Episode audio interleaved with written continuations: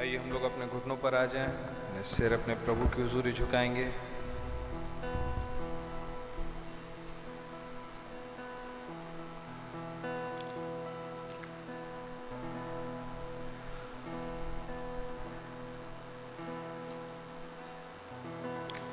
प्यारे खुदा, प्रभु यीशु मसीह, बड़ा धन्यवाद देते हैं प्रभु इस शाम के लिए, जबकि आपने एक और प्यारा मौका दिया खुदा कि आपके वचन के चौगिर्द इकट्ठे हो सकें। आपके पास आ सकें प्रभु, आपका बहुत धन्यवाद हो। धन्यवाद हो खुदावन प्रभु जी, आपने ज़िंदगी सलामती बख्शी, ज़रूरतों को पूरा किया, बचा के संभाल के रखा, स्वस्थ रखा प्रभु, आपका बहुत बहुत धन्यवाद हो। प्यारे खुदावन धन्यवाद हो कि आपने हमें एक शरण स्थान में बुला लिया है प्रभु जी। आप महान हैं प्रभु जी। आपका धन्यवाद हो खुदावंत कि हमारा महायाजक सदा नो सदा जीवित है। आपका शुक्र करते हैं प्रभु जी कि आपने हमारे इस एप्लीकेशंस पे कान धरा खुदावन। वरन एक्चुअली तो ऐसा हुआ कि आपने ही अपने सेवक को भेजा और उसका तीसरा खिंचाव हमें शरण स्थान में खींच के ले आया है प्रभु। आपका नाम मुबारक हो प्रभु जी। ओ खुदावन, लगता तो कुछ यूँ है कि हमें आपने, आपको हमारा इंतज़ार ही था प्रभु जी और अभी हम पहुँच ही पाते, आपने आके गले से लगा लिया खुदा। आप ही ने हमें उन सारे स्टेजेस से होकर के गुजारा, जबकि हमारे पास इस के भोज के अंदर एक अप्रोप्रिएट वस्त्र पाया जाए प्रभु। हम बहुत ही ज़्यादा आभारी और शुक्रगुजार हैं खुदा। आपका नाम मुबारक हो प्रभु जी। प्यारे प्रभु जी, इस पुस्तक के खुलासे ने खुदावन हमारे लिए ज़िंदगी बख्श दी प्रभु जी। जिसे आप ही स्वयं लेकर के आए और प्यारे भाई ब्रैनम में से हो करके इसे बोल दिया, खुदा, आपका नाम मुबारक हो कि ये गर्जने पृथ्वी पर हुई प्रभु जी। ओ, आपका शुक्र हो क्योंकि हम पृथ्वी पे पाए जाते थे प्रभु और आपने हमें कॉल इन कर लिया, खुदा। आपने हमें उस बाबुल में से निकाल लिया। प्रभु, आपका शुक्र करते हैं, खुदा। प्यारे प्रभु जी ये स्टिकी नेचर जो कि इस मरणहार अवस्था के कारण है, आज भी निरी गलतियाँ हमसे कराता है खुदा। प्रभु और उन सबको आपकी हुजूरी मान लेते हैं। जिन्हें समझ नहीं पाए, आपसे दया मांगते हैं।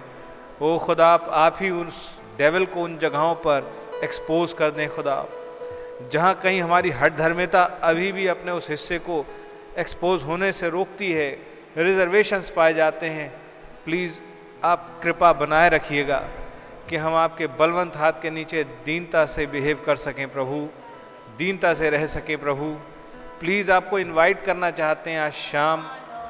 प्लीज़ एक हमारे हृदयों में आ जाइए। खुदा, आप आप ही हृदय के हर कोने को इंस्पेक्ट कर लीजिए प्रभु जी। आप ही मुझे जाँच लीजिए खुदा। आप ही हमें जाँच लीजिए प्रभु जी। हमारे हृदयों को जांचिए खुदा। हमारे सोच, विचार और हमारे इंटेंट्स को जाँच लीजिए प्रभु जी। और जो कुछ आपकी हुजूरी ग्रहण योग्य ना हो, खुदा प्लीज़ आप ही उसे निकाल दीजिए प्रभु। आपका वचन, अपने वचन से वो विप बना लीजिएगा प्रभु जी, कि खुदा आप इससे पहले कि वो रैप्चर आए प्रभु जी, ये मंदिर साफ़ होकर के तैयार हो सके। ताकि डायनेमिक्स का भागी हो सके खुदा और यहाँ से उड़ के जा सके प्रभु जी। ओ मेरे प्रभु जी, आप ही हम में से हर एक की मदद कीजिएगा खुदा। हमें ज़रूरत है एक ऐसे विश्वास की, प्रभु, जो हमें एक ऐसा कॉन्फिडेंस दे दे कि ये मैं हूँ जो रैप्चर में जा रहा हूँ निश्चित रूप से। खुदा आप if it takes dying of my self will I am ready this evening again lord अगर इसके लिए मेरे सेल्फ विल के मर जाने की ज़रूरत है, मैं आज शाम रेडी हूँ, प्रभु। खुदा मैं अपनी सोच के लिए मरना चाहता हूँ। मैं इन फाइव सेंसेस के बाउंड्रीज से बियॉन्ड जाना चाहता हूँ, प्रभु। खुदा प्लीज़ मेरी, हम में से प्रत्येक की मदद करें, खुदा। अगर एक अनसीन को खोलना ही ज़रूरी है इस रैप्चरिंग फेथ के लिए तो आपसे रहम मांगते हैं खुदा। आप ही खुदा हमें लीड और गाइड करें। प्यारे प्रभु जी, ये बात सच है कि जो लेवल सिंसेरिटी का होना चाहिए था, शायद नहीं हुआ। लेकिन खुदा, आप, आपके प्रेम भरे वायदों के ही कारण हम आपके पास अप्रोच करते हैं। खुदा आप आपसे रहम सीख करते हैं, अगवाई सीख करते हैं करेक्शन मांगते हैं शेपिंग मांगते हैं खुदा आप। प्यारे प्रभु जी, आप ही हमारी मदद करें ताकि हैंस फोर्थ हम आपके साथ आगे बढ़ सकें खुदा प्लीज़ आप ही हमें एक समझ की रिन्यूइंग प्रदान कर दें ताकि हम आपके साथ उठ सकें। आपकी बातों को समझ सकें, जो सिर्फ़ नॉलेज तक ना रह जाए, वरन ज़िंदगी बन जाए। हमारी ज़िंदगी में ट्रांसलेट हो जाए प्रभु। हमारी समझ के यूँ बदलते जाने से हमारा चाल चलन हमारा आचरण, हमारी वॉक हमारी टॉक हमारा सब कुछ, हमारा एसोसिएशंस हमारा सब कुछ बदलता जा सके खुदा। और हम वास्तव में प्रभु जी आपकी बॉडी के हिस्से ठहर पाए। प्रभु हमें आवश्यकता है कि हम एक अप्रोप्रिएट रियलाइजेशन वरन एक कंप्लीट रियलाइजेशन तक पहुँच सकें कि हमारा वजूद क्यों है हम क्या हैं हमारी आपकी देह में क्या स्थान है प्रभु जी। खुदा पर हम क्यों बुलाए गए क्यों रखे गए हैं खुदा आप, आपके द्वारा? क्या पर्पज़ आपने साधा था प्रभु जी, जिसे आप आज हमारे जीवनों से फुलफिल करना चाहते हैं? ताकि खुदा आप हम में से आपको एक फ्री एक्सेस मिल सके और आप वास्तव में हमें स्टीयर कर सकें यूज़ कर सकें, ये कमीशन पूरा किया जा सके, ये थ्री फोल्ड मिस्ट्री पूरी की जा सके, आपकी योजना पूरी हो सके और आपका राज्य फुलनेस में आ सके प्रभु जी और प्रकटीकरण में आ सके, ताकि आप ही सर्व, सबसे ऊँचे स्थान पे विराजमान हो और सिर्फ़ आपकी चले प्रभु जी और आप ही की वर्शिप हो और कोई भी वाइल्ड चीज़ बाकी ना रहे खुदा। प्रभु जी प्लीज़ आइए, हमारा टेक चार्ज लीजिए, इस माहौल का, इस जगह का और जो भाई बहन इंटरनेट के माध्यम से भी जुड़े हैं खुदा। आप उन्हें टच कीजिएगा खुदा। अपने साथ जोड़ लीजिएगा। हर एक कोई जब इस मीटिंग के बाद उठे तो आपसे एक पर्सनल मुलाकात की गवाही के साथ उठ सके। सवालों के उत्तर प्राप्त हो सकें, दिशा निर्देश प्राप्त हो सके, रहम प्राप्त हो सके करेक्शंस प्राप्त हो सकें। दया करें खुदा, अपने बच्चों को आप ही तैयारी बख्शें, पोषित करें खुदा। प्रभु यीशु मसीह के नाम से मांगते हैं। मैं आइए गीत नंबर अड़सठ निकालें। कीमती वायदा बाप ने दिया। जिससे खुश है मेरी जान।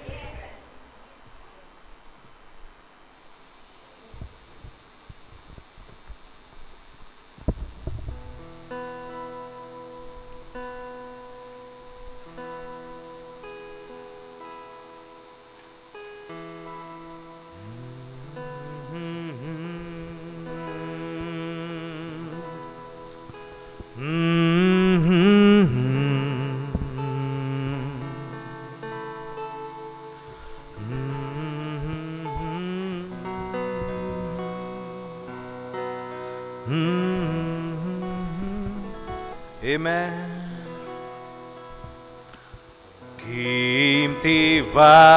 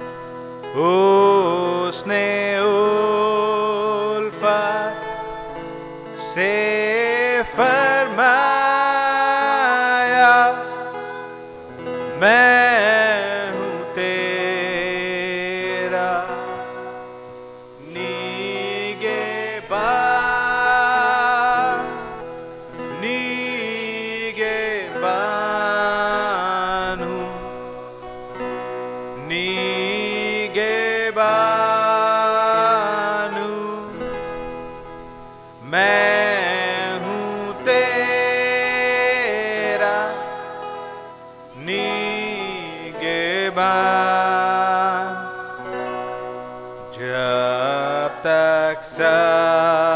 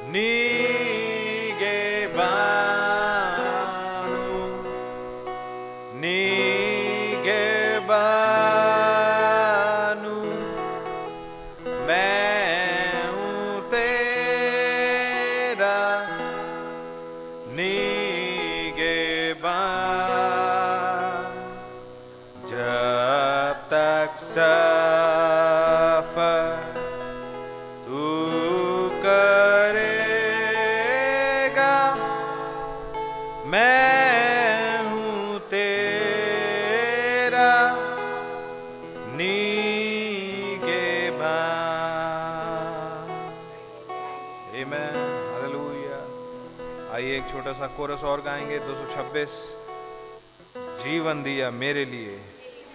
जी उठा साथ रहने के लिए। मैन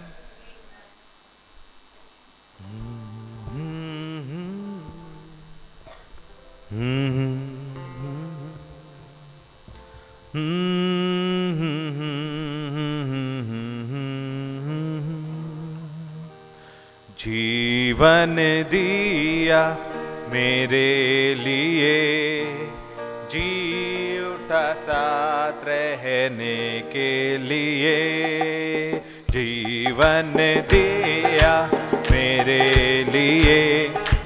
जी उठा साथ रहने के लिए सदा हो मुझको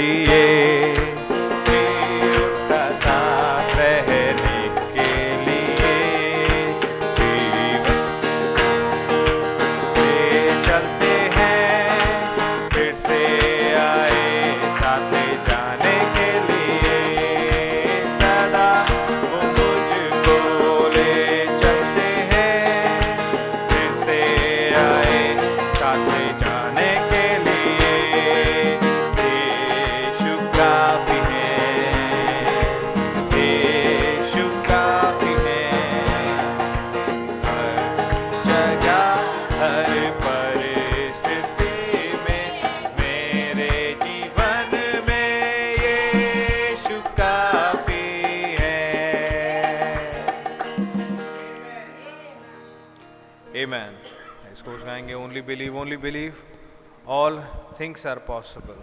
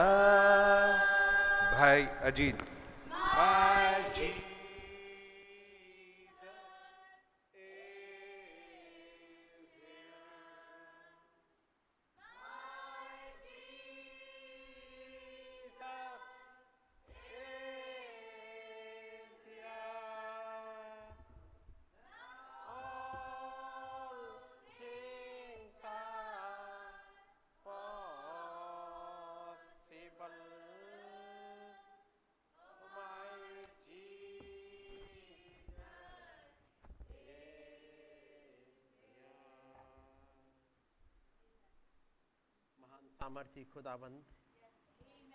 हमारे प्रभु, हमारे स्वामी, हम अपनी निगाहों को आपकी तरफ़ उठाए हैं एक बार फिर से, ताकि आपके साथ चल सकें, आपकी बातों को सुन सकें और समझ सकें, और आपके नाम को महिमा दे सकें।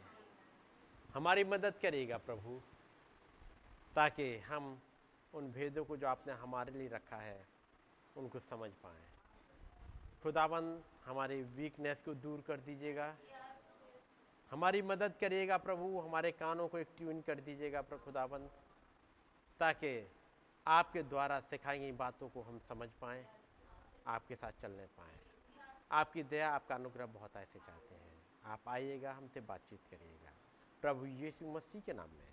आमेन। जब हम लोग खड़े हुए हैं। खुदाबंद के वचन से निकालेंगे।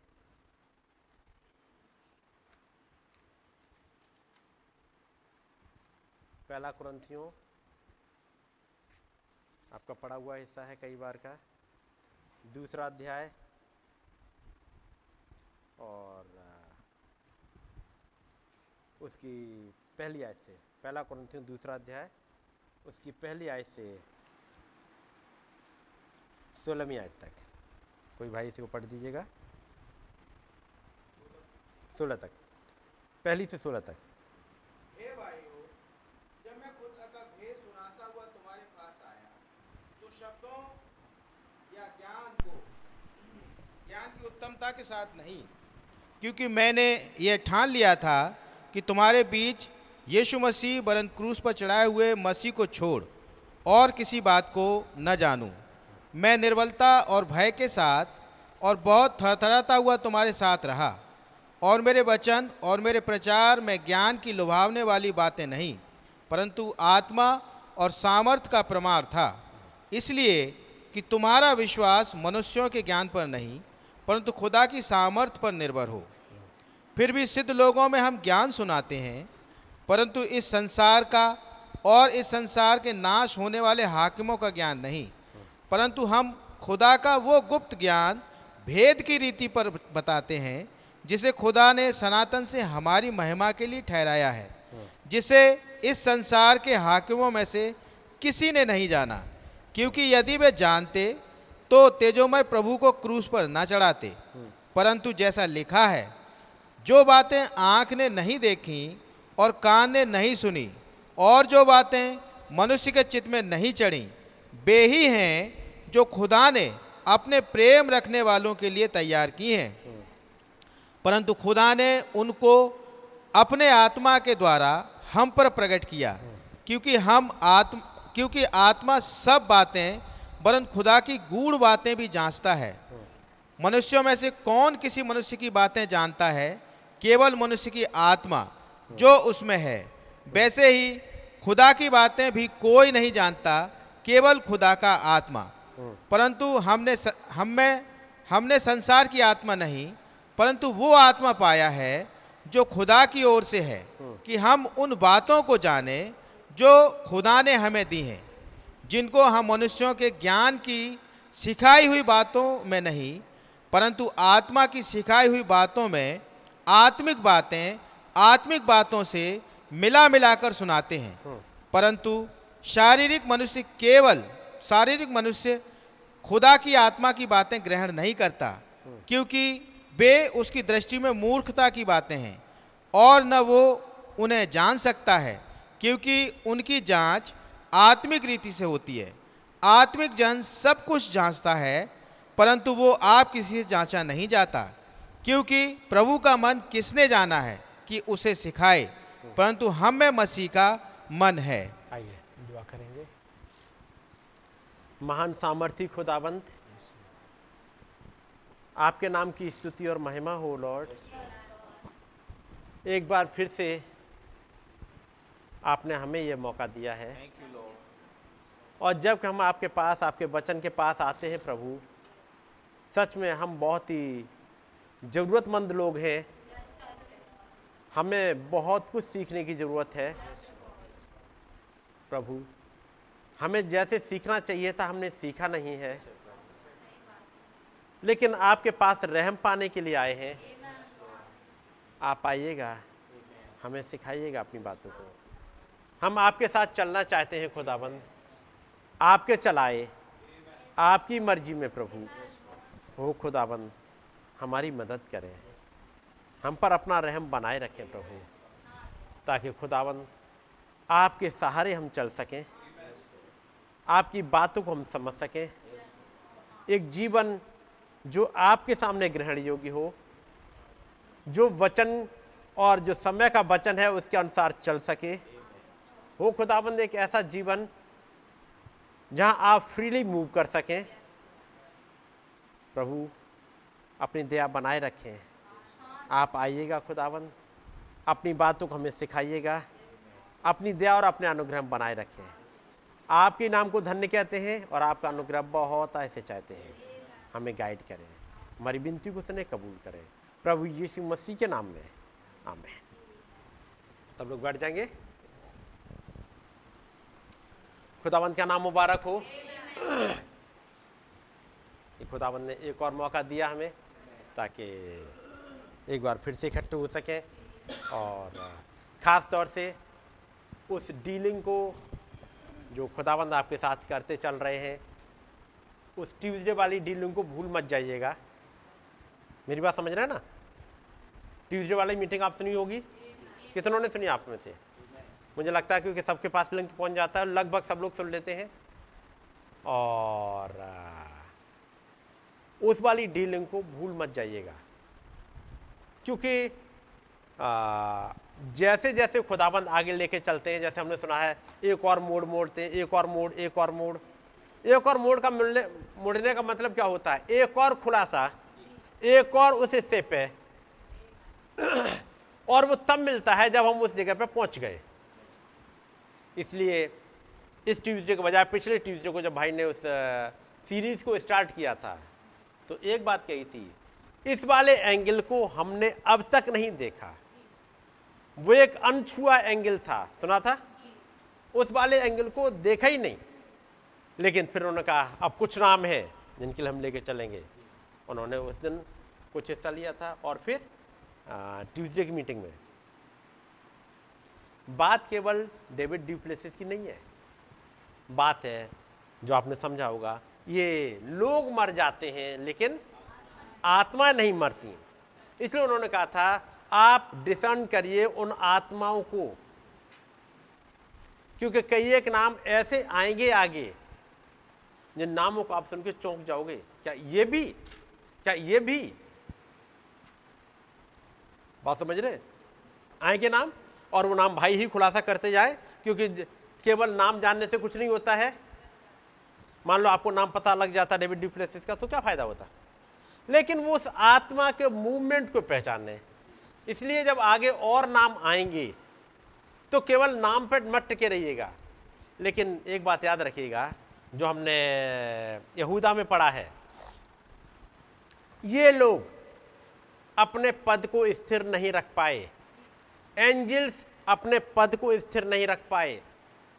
प्रकाश बाग छह में आप पढ़ेंगे तो आपको वहाँ मिल जाएगा कि और जब एक अर्थ को एक आया, पढ़ा है आपने? जब प्रकाश बाग के छह अध्याय छह अध्याय में जब छठी मोहर खुली तो एक बड़ा भूडोल हुआ। आप लोगों ने पढ़ा है? कितनों ने पढ़ा है? आगे क्या हुआ फिर?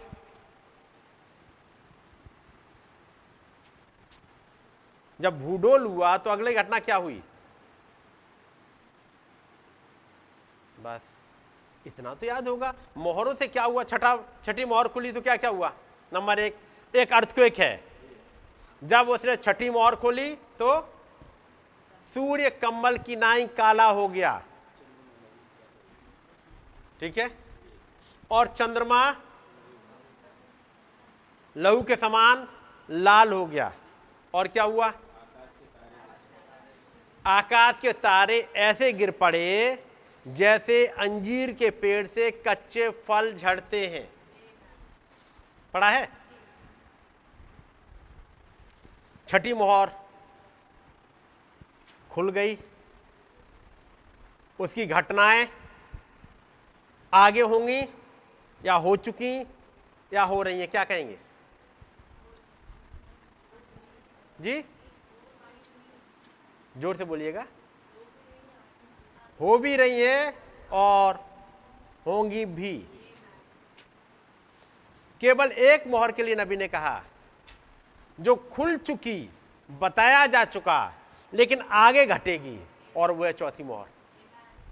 ठीक है नहीं? वो चौथी मोहर है जो रैप्चर के बाद घटेगी। यही तो कहा है। चौथी मोहर रैप्चर के बाद घटेगी, उसका मतलब चौथी मोहर की घटनाएँ स्टार्ट हो। एक रैप्चर ज़रूरी है।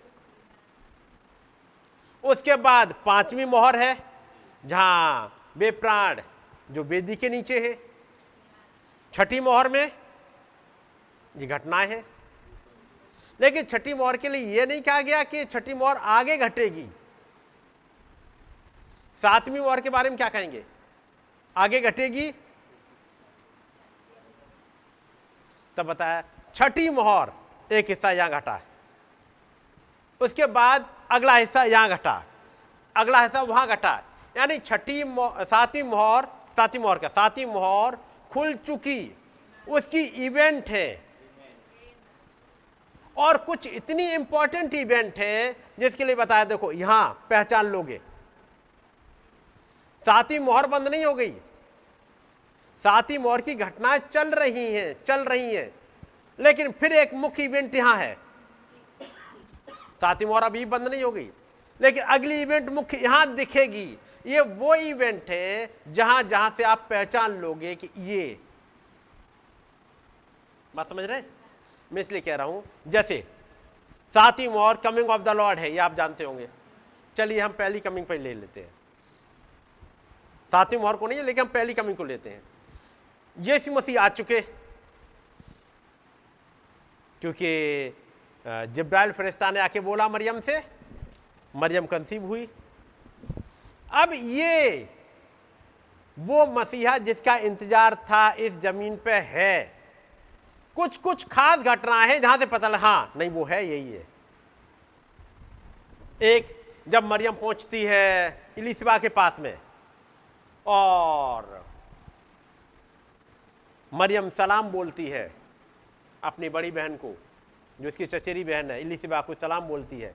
जैसे उसने सालोम बोला, उसके सालोम बोलते ही बच्चा पेट में उछल पड़ा। और जैसे ही बच्चा उछला वैसे ही इलिसबा ने कहा, मेरा प्राण अंदर ही अंदर बड़ाई करता है। मुझे यह अनुग्रह कहाँ से हुआ कि मेरे प्रभु की माँ मेरे पास आई? ये एक इंपॉर्टेंट घटना थी।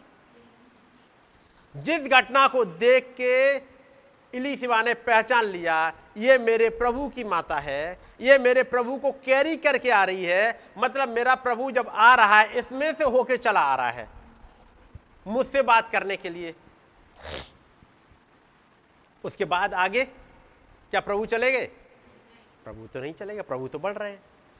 फिर आफ्टर नाइन मंथ्स अचानक ये घटना घटी और वो थी, कुछ एंजल्स आसमान में दिखाई दिए। कुछ तारे एक लाइन में आ गए।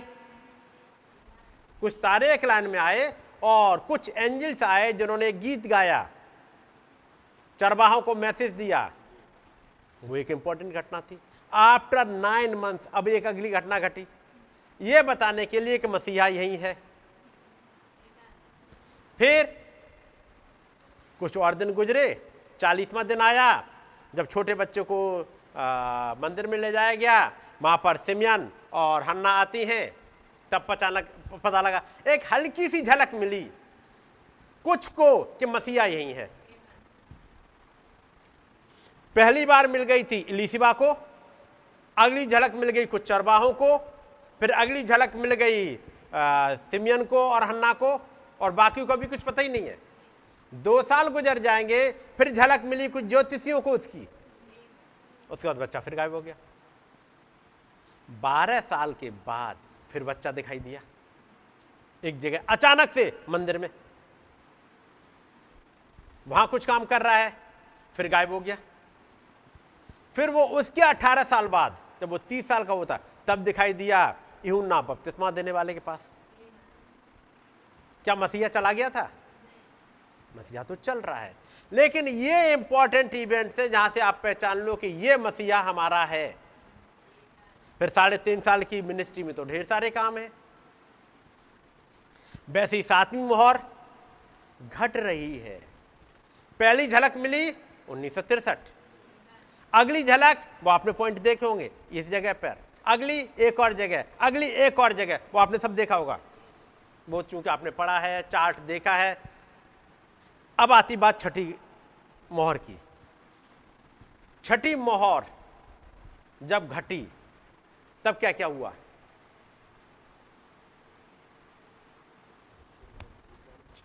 छठी मोहर घटी, एक भूकंप आया और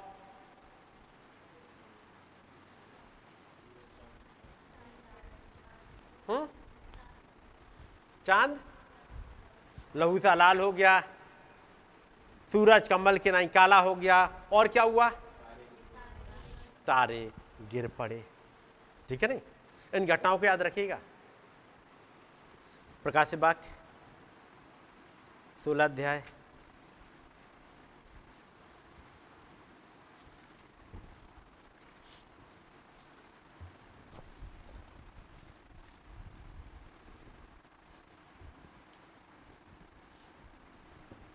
सत्रहवीं से।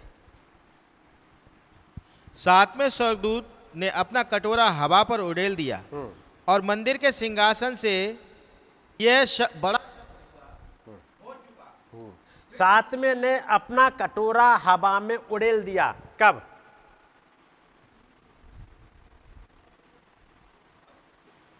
उन्नीस सौ वो पहली मार्च का दिन था शायद। पहली मार्च या अट्ठाईस फरवरी। ऐसे ही कुछ दिन है जब वो शायद पहली मार्च है। ट्वेंटी नाइन फेबररी है। ऐसे ही कुछ उन्हीं समय पे है। लगभग एक साल बाद है। ठीक है नहीं? अट्ठाईस फरवरी उनतीस फरवरी पहली मार्च आपको एसन में मिल जाएगा लेकिन जो भी डेट है उसी समय एक साल के बाद उसने वो पत्थर हवा में उछाल दिया। ठीक है नहीं? पत्थर हवा में गया और एक आवाज़ आई हो चुका। साथ में स्वर्गदूत ने पत्थर हवा में उछाला। ठीक है नहीं? ये था कटोरे का हवा में उड़ेला जाना। आपने सुना होगा, मोहरे, पहले तो मोहरे, कलीसिया काल, कटोरे, तुरैया, एक साथ साथ चलती हैं। घटनाएँ एक दूसरे से जुड़ी हैं। अब इसी की पंद्रहवीं आयत। देख मैं चोर के समान आता हूँ। धन्य वो है जो जागता रहता है और अपने वस्त्र की चौकसी करता है कि नंगा ना फिरे। ये कब हुआ? उन्नीस सौ तिरसठ? देख मैं चोर की नाई आता हूँ। ये उन्नीस सौ तिरसठ? वो चुपचाप आ गया। बारहवीं आय से। छठवें स्वर्गदूत ने अपना कटोरा महानदी फरात पर उड़ेल दिया और उसका पानी सूख गया कि पूर्व दिशा के राजाओं के लिए मार्ग तैयार हो जाए। छठे ने अपना कटोरा बड़ी नदी फरात पर उड़ेला। जब छठे ने अपना कटोरा बड़ी नदी फरात पर उड़ेला तो क्या हुआ? हम्म? ज़ोर से। नहीं समझ में आया। पूरा? पूरब के दिशा के राजाओं के लिए वो तैयार हो गए तो लिखे और और क्या हुआ? पानी सूखा। और क्या हुआ? जब पानी सूखा तो पानी के सूखने से हुआ क्या? रास्ता तैयार हो गया। किसके लिए? पूरब के दिशा के राजाओं के लिए। ठीक है नहीं? जी। ये कटोरा कब उड़ेला गया?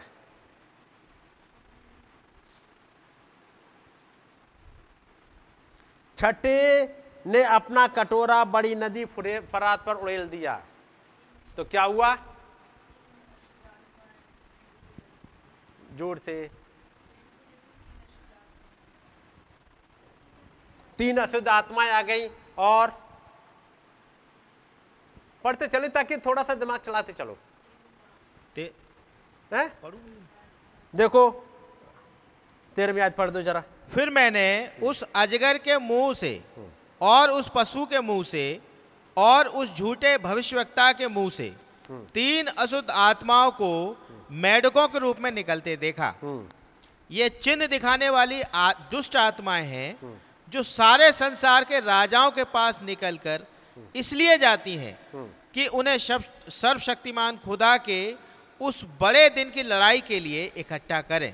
अब इन घटनाओं को, कड़ियों को आपको जोड़ना है। जब छठवे ने अपना कटोरा बड़ी नदी फुर- फरात पर उड़ेला, ठीक है, बड़ी नदी फरात पर उड़ेल दिया। चलिएगा, एक चीज़ और आपको दिखाऊँ।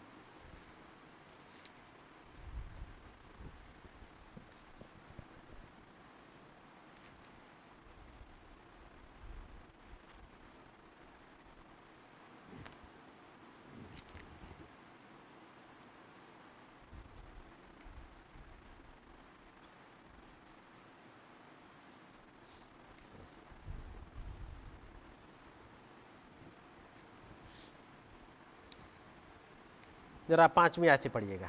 वो दसवीं आयत से इसी का ऊपर और चलिएगा पाँचवें स्वर्गदूत ने अपना कटोरा उस पशु के सिंहासन पर उड़ेल दिया और उसके राज्य पर अंधेरा छा गया। लोग पीड़ा के मारे अपनी अपनी जीव चबाने लगे और अपनी पीड़ाओं और फोड़ों के कारण स्वर के खुदा की निंदा की पर अपने अपने कामों से मन न फिराया।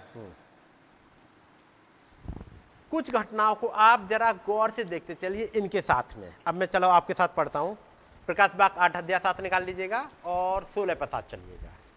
कुछ चीज़ों को देखने के लिए। आठ अध्याय सातवीं आयत से पहले स्वर्गदूत ने तुरई फूकी और लहू से मिले हुए ओले और आग उत्पन्न हुई। और पृथ्वी पर डाली गई और पृथ्वी एक तिहाई जल गई और पेड़ों की एक तिहाई जल गई ठीक है। ये जब तुरही फूकी गई है आठवें आय से। दूसरे स्वर्गदूत ने तुरही फूकी तो मानो आग से जलता हुआ एक बड़ा पहाड़ समुद्र में डाला गया। और समुद्र की एक तिहाई लहू हो गया। समुद्र एक तिहाई लहू हो गया आगे। और समुद्र के एक तिहाई प्राणी मर गए। और एक तिहाई जहाज़ नष्ट हो गए। अब चलो यहाँ पर देखने से कुछ चीज़ मिल जाएँगी। जब दूसरे स्वर्गदूत ने तुरही फूकी तो मानो आग से जलता हुआ एक बड़ा पहाड़ समुद्र में डाला गया। तुरही फूकी। अब दूसरे कटोरे पे आइएगा। जो सोलहवें अध्याय में है तो क्या हुआ? सोलह अध्याय तीसरी आयत। दूसरे स्वर्गदूत ने अपना कटोरा पर उड़ेल लिया और वह मरे हुए मनुष्य के लहू जैसा बन गया और समुद्र में का हर एक जीवधारी मर गया। हम्म। ये कटोरे जब गिराए जाते फाइनल जजमेंट पे आ रहे हैं। लेकिन उनकी झलक आपको मिलती जाएगी जब टेम्परेरी जजमेंट गिरा या ये घटनाएँ घटी ये तुरैया ये कटोरे जुड़े हुए कैसे हैं? मैं केवल एक एक ऊपरी हिस्सा दिखाना चाह रहा हूँ ताकि आगे बढ़ने के लिए। डिटेल में भाई ने समझाया था यदि आपको याद हो उनका तुरैयों का मैसेज कटोरों का मैसेज यदि याद हो दूसरे में सोलह अध्याय पढ़ा तीसरी आयत। दूसरे ने अपना कटोरा समुद्र पर उड़ेल दिया और वो मरे हुओं को ऐसा लहू बन गया। और समुद्र में का हर एक जीवधारी मर गया हर एक मर गया। ये उधर फाइनल जजमेंट पे आता है। लेकिन आठवें अध्याय में जब दूसरे स्वर्गदूतों ने तुरही फूकी तो तो हाँ। आग का सा जलता हुआ एक बड़ा पहाड़ समुद्र में डाला गया हाँ जी और समुद्र का एक तिहाई लहू हो गया आग सा जलता हुआ एक बड़ा पहाड़ समुद्र में डाल दिया गया। दूसरी तुरही में एक बड़ा पहाड़ डाल दिया गया। वन थर्ड खत्म हो गए। कटोरा आया, फिर से एक जलता हुआ एक कटोरा समुद्र पर उड़ेल दिया गया और वो मरे हुए कैसा लहू बन गया और समुद्र का हर एक जीवधारी मर गया। कटोरे और तुरहियों का पैनल देख रहे हैं। तीसरा, तीसरी अ, तुरही देखिए क्या हुआ? ये पानी पे यानी सोतों पे आके गिरा। कटोरों का देखो क्या हुआ तीसरा कटोरा। सोते पे आया। आया? चौथी तुरही सूरज की एक तिहाई तारों की एक तिहाई चाँद की एक तिहाई। अब इधर जब कटोरा उड़ेला गया तो चौथे ने अपना कटोरा सूर्य पर उड़ेल दिया और इसे मनुष्यों को आग से झुलसा देने का अधिकार दिया गया। मैं इनके डिटेल में नहीं चल रहा हूँ, केवल एक पैरेलल दिखाता चलता हूँ। कटोरा तुरही फूकी गई, क्या घटना घटी? कटोरा गिराया गया, क्या घटना घटी? पांचवा। पाँचवें स्वर्गदूत ने तुरही जब फूकी पांचवी आयत। नौ अध्याय की पाँच। और उन्हें पाँच उन्हें मार डालने का तो नहीं, पर पाँच महीने तक लोगों को पीड़ा देने का अधिकार दिया गया। उनकी पीड़ा ऐसी थी, जैसे बिच्छू के डंक मारने से मनुष्य को होती है, और उन दोनों मनुष्य मृत्यु को ढूंढेंगे और ना पाएँगे, और मरने की लालसा करेंगे, और मृत्यु उनसे भागेगी। अब आइएगा पांचवा कटोरा, सोलह अध्याय में उसने अपना कटोरा उस पशु के सिंहासन पर उड़ेल दिया हम्म और उसके राज्य पर अंधेरा छा गया। हम्म। लोग पीड़ा के मारे अपनी अपनी जीव चबाने लगे। हम्म। और अपनी पीड़ाओं और फोड़ों के कारण हम्म। खुदा स्वर्ग के खुदा की निंदा की हम्म। पर अपने कामों से मन न फिराए जब ये आपने देखा जब ये कटोरा गिराया गया लोग पीड़ा के मारे अपनी जीव चबाने लगे अपनी पीड़ाओं और फोड़ों के कारण स्वर के खुदा की निंदा की और अपने अपने कामों से मन ना फिराया। यदि आप आठ अध्याय में आओगे? नहीं, नौ अध्याय में। तो आपने पढ़ा, उन्हें पीड़ा देने का अधिकार दिया गया। उनकी पीड़ा ऐसी थी जैसे बिच्छू के डंक मारने से मनुष्य को होती है। उन दिनों में मनुष्य मृत्यु को ढूंढेंगे और ना पाएँगे और मरने की लालसा करेंगे और मृत्यु उनसे भागेगी। है ना? दसवीं आयत उनकी पूछें हम्म। पूछ बिच्छुओं की सी थी और उनमें डंक थे हम्म, और उन्हें पाँच महीनों तक मनुष्यों को दुख पहुँचाने की जो शक्ति मिली थी वो उनकी पूछों में लेकिन उसके बाद भी आप पढ़ोगे लोगों ने मन नहीं फिराया। ठीक है? वो पांचवी तुरही पांचवी तुरही का मतलब आप समझ लेते हैं फ़र्स्ट वर्ल्ड वॉर। ठीक है नहीं? छठी तुरही स्वर्गदूत खोल दिए गए। तेरे मियाँ से पढ़िएगा। तुरही तो है।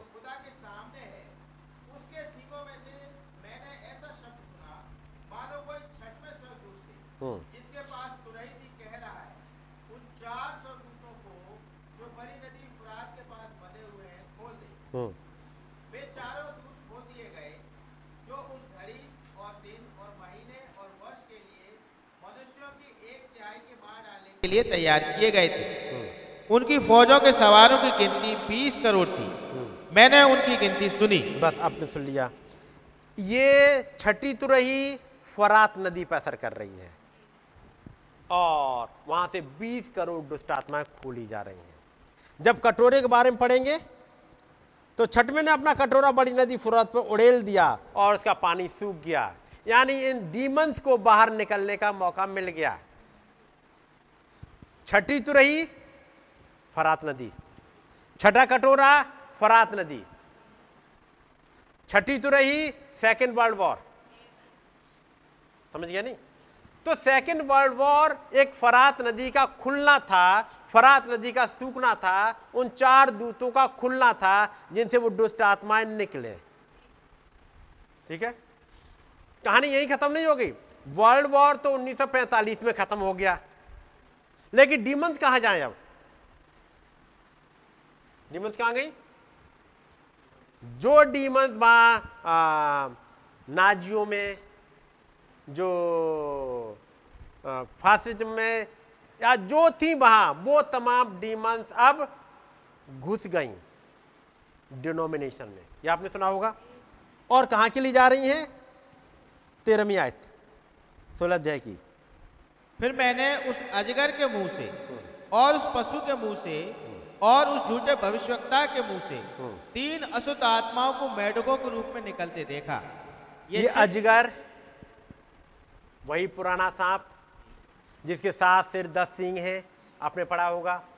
और पशु दिखाता उस सामर्थ्य को जो सामर्थ्य दे दी गई। इस अजगर ने अपनी सामर्थ्य किसी पशु को दे दी। दे दी थी किसी पशु को? और जब पशु को सामर्थ्य दे दी तो आगे क्या हुआ? तेरहवीं आयत। फिर मैंने उस अजगर के मुँह से और उस पशु के मुँह से और उस झूठे भविष्यवक्ता के मुँह से तीन अशुद्ध आत्माओं को मेढकों के रूप में निकलते देखा। ये मेढकों के रूप में निकल रही इनके बारे में तो आपने सुना होगा ट्रिनिटी की डॉक्ट्रिन है। है कि नहीं? लेकिन ये मेढकों के रूप में निकल रही हैं। चौदह याद क्या बता रही है? ये चिन्ह दिखाने वाली दुष्ट आत्माएँ हैं। याद रखिए ये चिन्ह दिखाने वाली दुष्ट आत्माएँ हैं। कौन कौन से चिन्ह दिखाएँगी? एक बहुत खतरनाक चिन्ह दिखाया था जो कि प्रकाश बाग तेरह में है। प्रकाश बाग तेरह निकालिएगा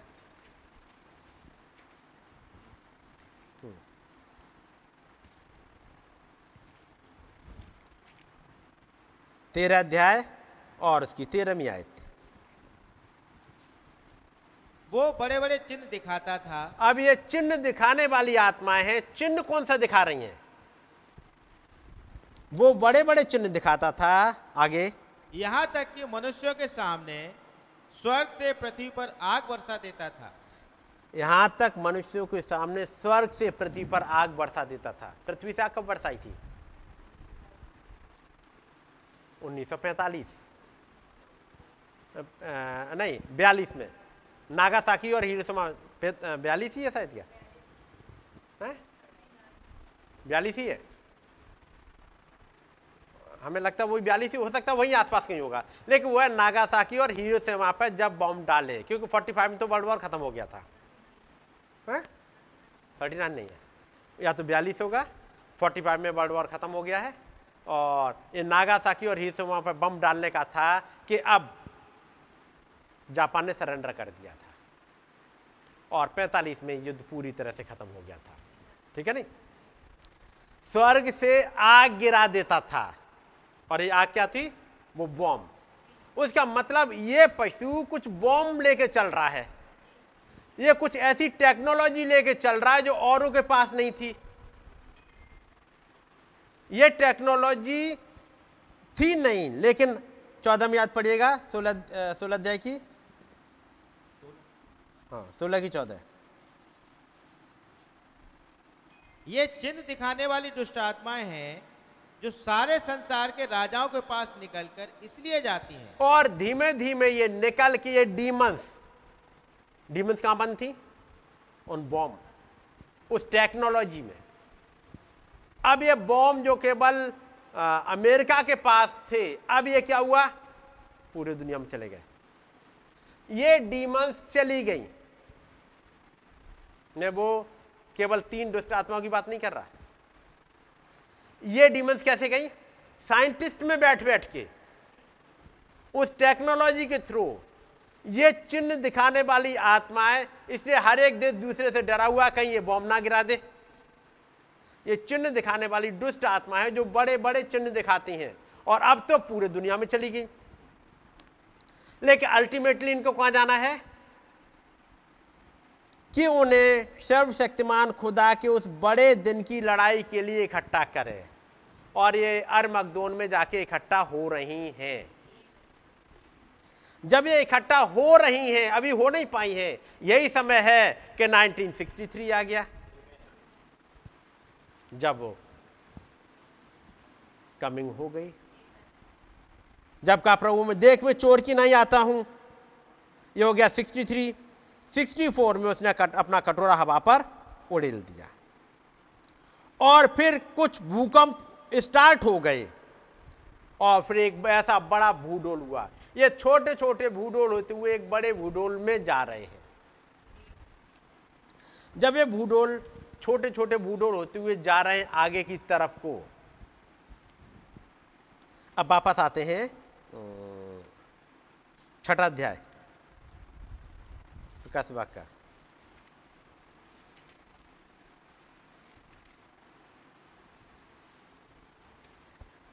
और इसकी बारहवीं आय। जब उसने छठवीं मोहर खोली हम्म। तो मैंने देखा कि एक बड़ा भूकंप हुआ हम्म। और सूर्य कंबल के समान काला और पूरा चंद्रमा लहू के समान हो गया हम्म। आकाश के तारे पृथ्वी पर ऐसे गिर पड़े जैसे बड़ी आंधी से हिलकर अंजीर के पेड़ में से कच्चे फल झरते हैं जी आकाश ऐसा सरक गया जैसा पत्र लपेटने से सरक जाता है अब छठी मोहर खुली तो घटना क्या क्या हुई है सूर्य कंबल के नाई काला और चंद्रमा लहू का सा लाल हो गया।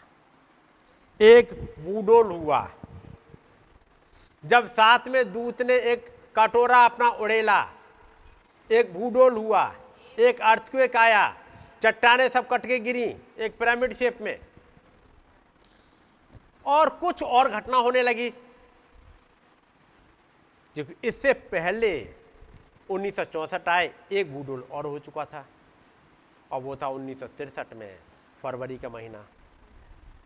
जब वो सात दूत आए और जब पृथ्वी से आके टकराए और एक ब्लास्ट हुआ, जबकि नबी वहाँ पर है और नबी को उठा लिया। अब ये कुछ घटनाएँ स्टार्ट होने लगी। एक भूडोल उधर हुआ, एक भूडोल जब नबी ने पत्थर फेंका।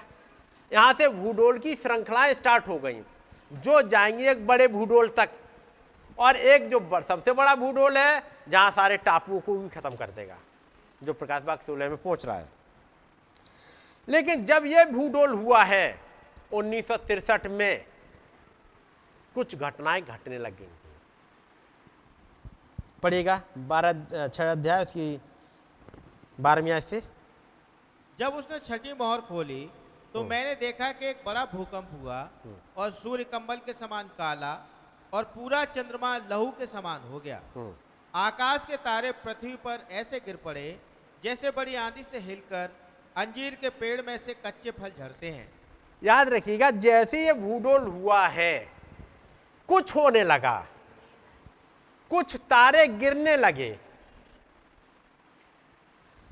अब ये तारे जो गिर रहे थे अब वो ज़मीन पे पहुँच गए। और आकाश के तारे पृथ्वी पर ऐसे गिर पड़े, जैसे बड़ी आंधी से हिलकर अंजीर के पेड़ में से कच्चे फल झड़ते हैं। यह छठी मोहर एक दिन की घटना नहीं है, लेकिन स्टार्टिंग हो गई। यानी एक भूडोल के साथ में अब यह पता लग जाएगा कौन कौन से तारे गिर गए। जो कि आप पढ़ोगे यहूदा की पत्री में कुछ तारे गिरे जिन्होंने अपने स्थान को छोड़ दिया और अब उनके नाम भी आपने सुनना स्टार्ट कर लिए। हम्म। जिसको प्रॉफिट कहा गया, भाई ब्रानम को नहीं, उसको प्रॉफिट कह रहे हैं। लेकिन यह नहीं दिख रहा कि यह प्रॉफिट गिर चुका है क्योंकि यह प्रॉफिट ही नहीं है यह फॉल्स प्रॉफिट है। एक झूठा है, लेकिन नाम कैसा था? जितने पेंटी कॉस्टल प्रचारक हुए हैं, इसके बराबर कोई नहीं हुआ। ये वाली लाइन आपने नहीं सुनी होगी। आपने भाई ब्रानम के बारे में तो सुना होगा कि उस समय प्रॉफिट था, लेकिन जब आपने सुना, एक नहीं, कई एक प्रॉफिट अपने आप को हो गए थे। और उस समय को लोग कह रहे हैं, इससे बढ़िया और से बड़ा कोई प्रॉफिट है ही नहीं, जो हर किसी को अकोमोडेट कर लेता है। ठीक है नहीं?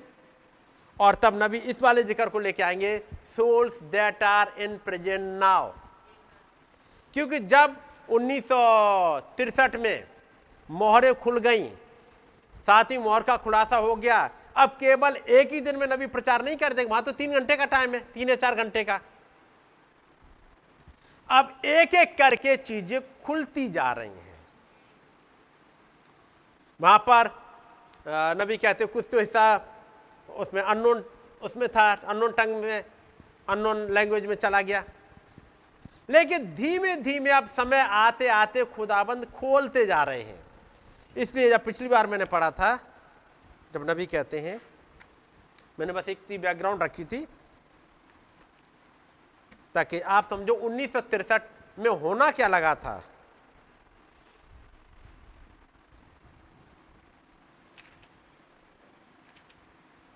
यदि आप लोगों ने इसको पढ़ा है souls that are in present now.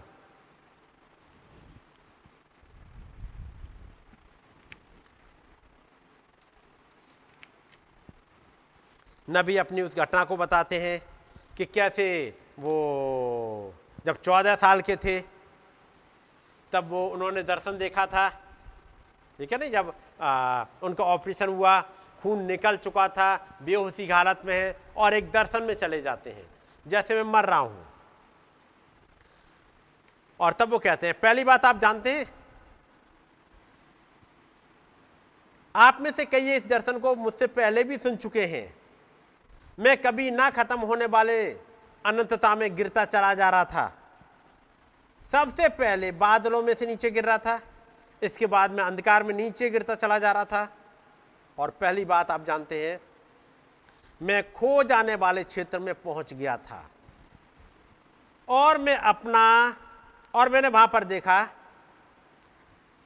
मैं वहाँ पर बड़ी ज़ोर से चिल्लाया।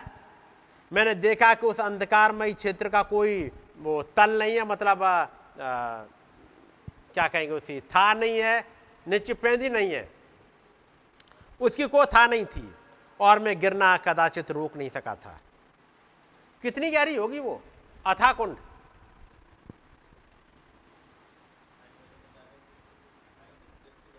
गिरते जा रहे हैं वही कह रहे हैं, कितना होगा गहरा?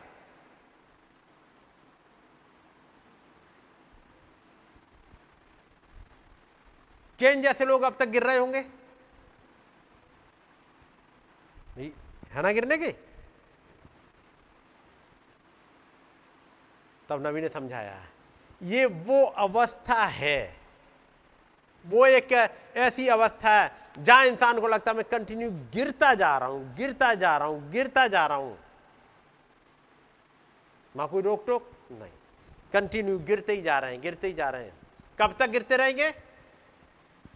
इस एक ऐसी हालत में पहुँच चुके हैं। आ, एक मैसेज है शायद इसका नाम मैं भूल रहा हूँ उस वाले आप पढ़ोगे। एक ऐसी वाली हालत में पहुँच चुके जहाँ पर पता लगा इंसान अब गिरते ही जा रहा है। वहाँ बुला रहा है किसी को? वहाँ कोई मिल नहीं रहा। जी?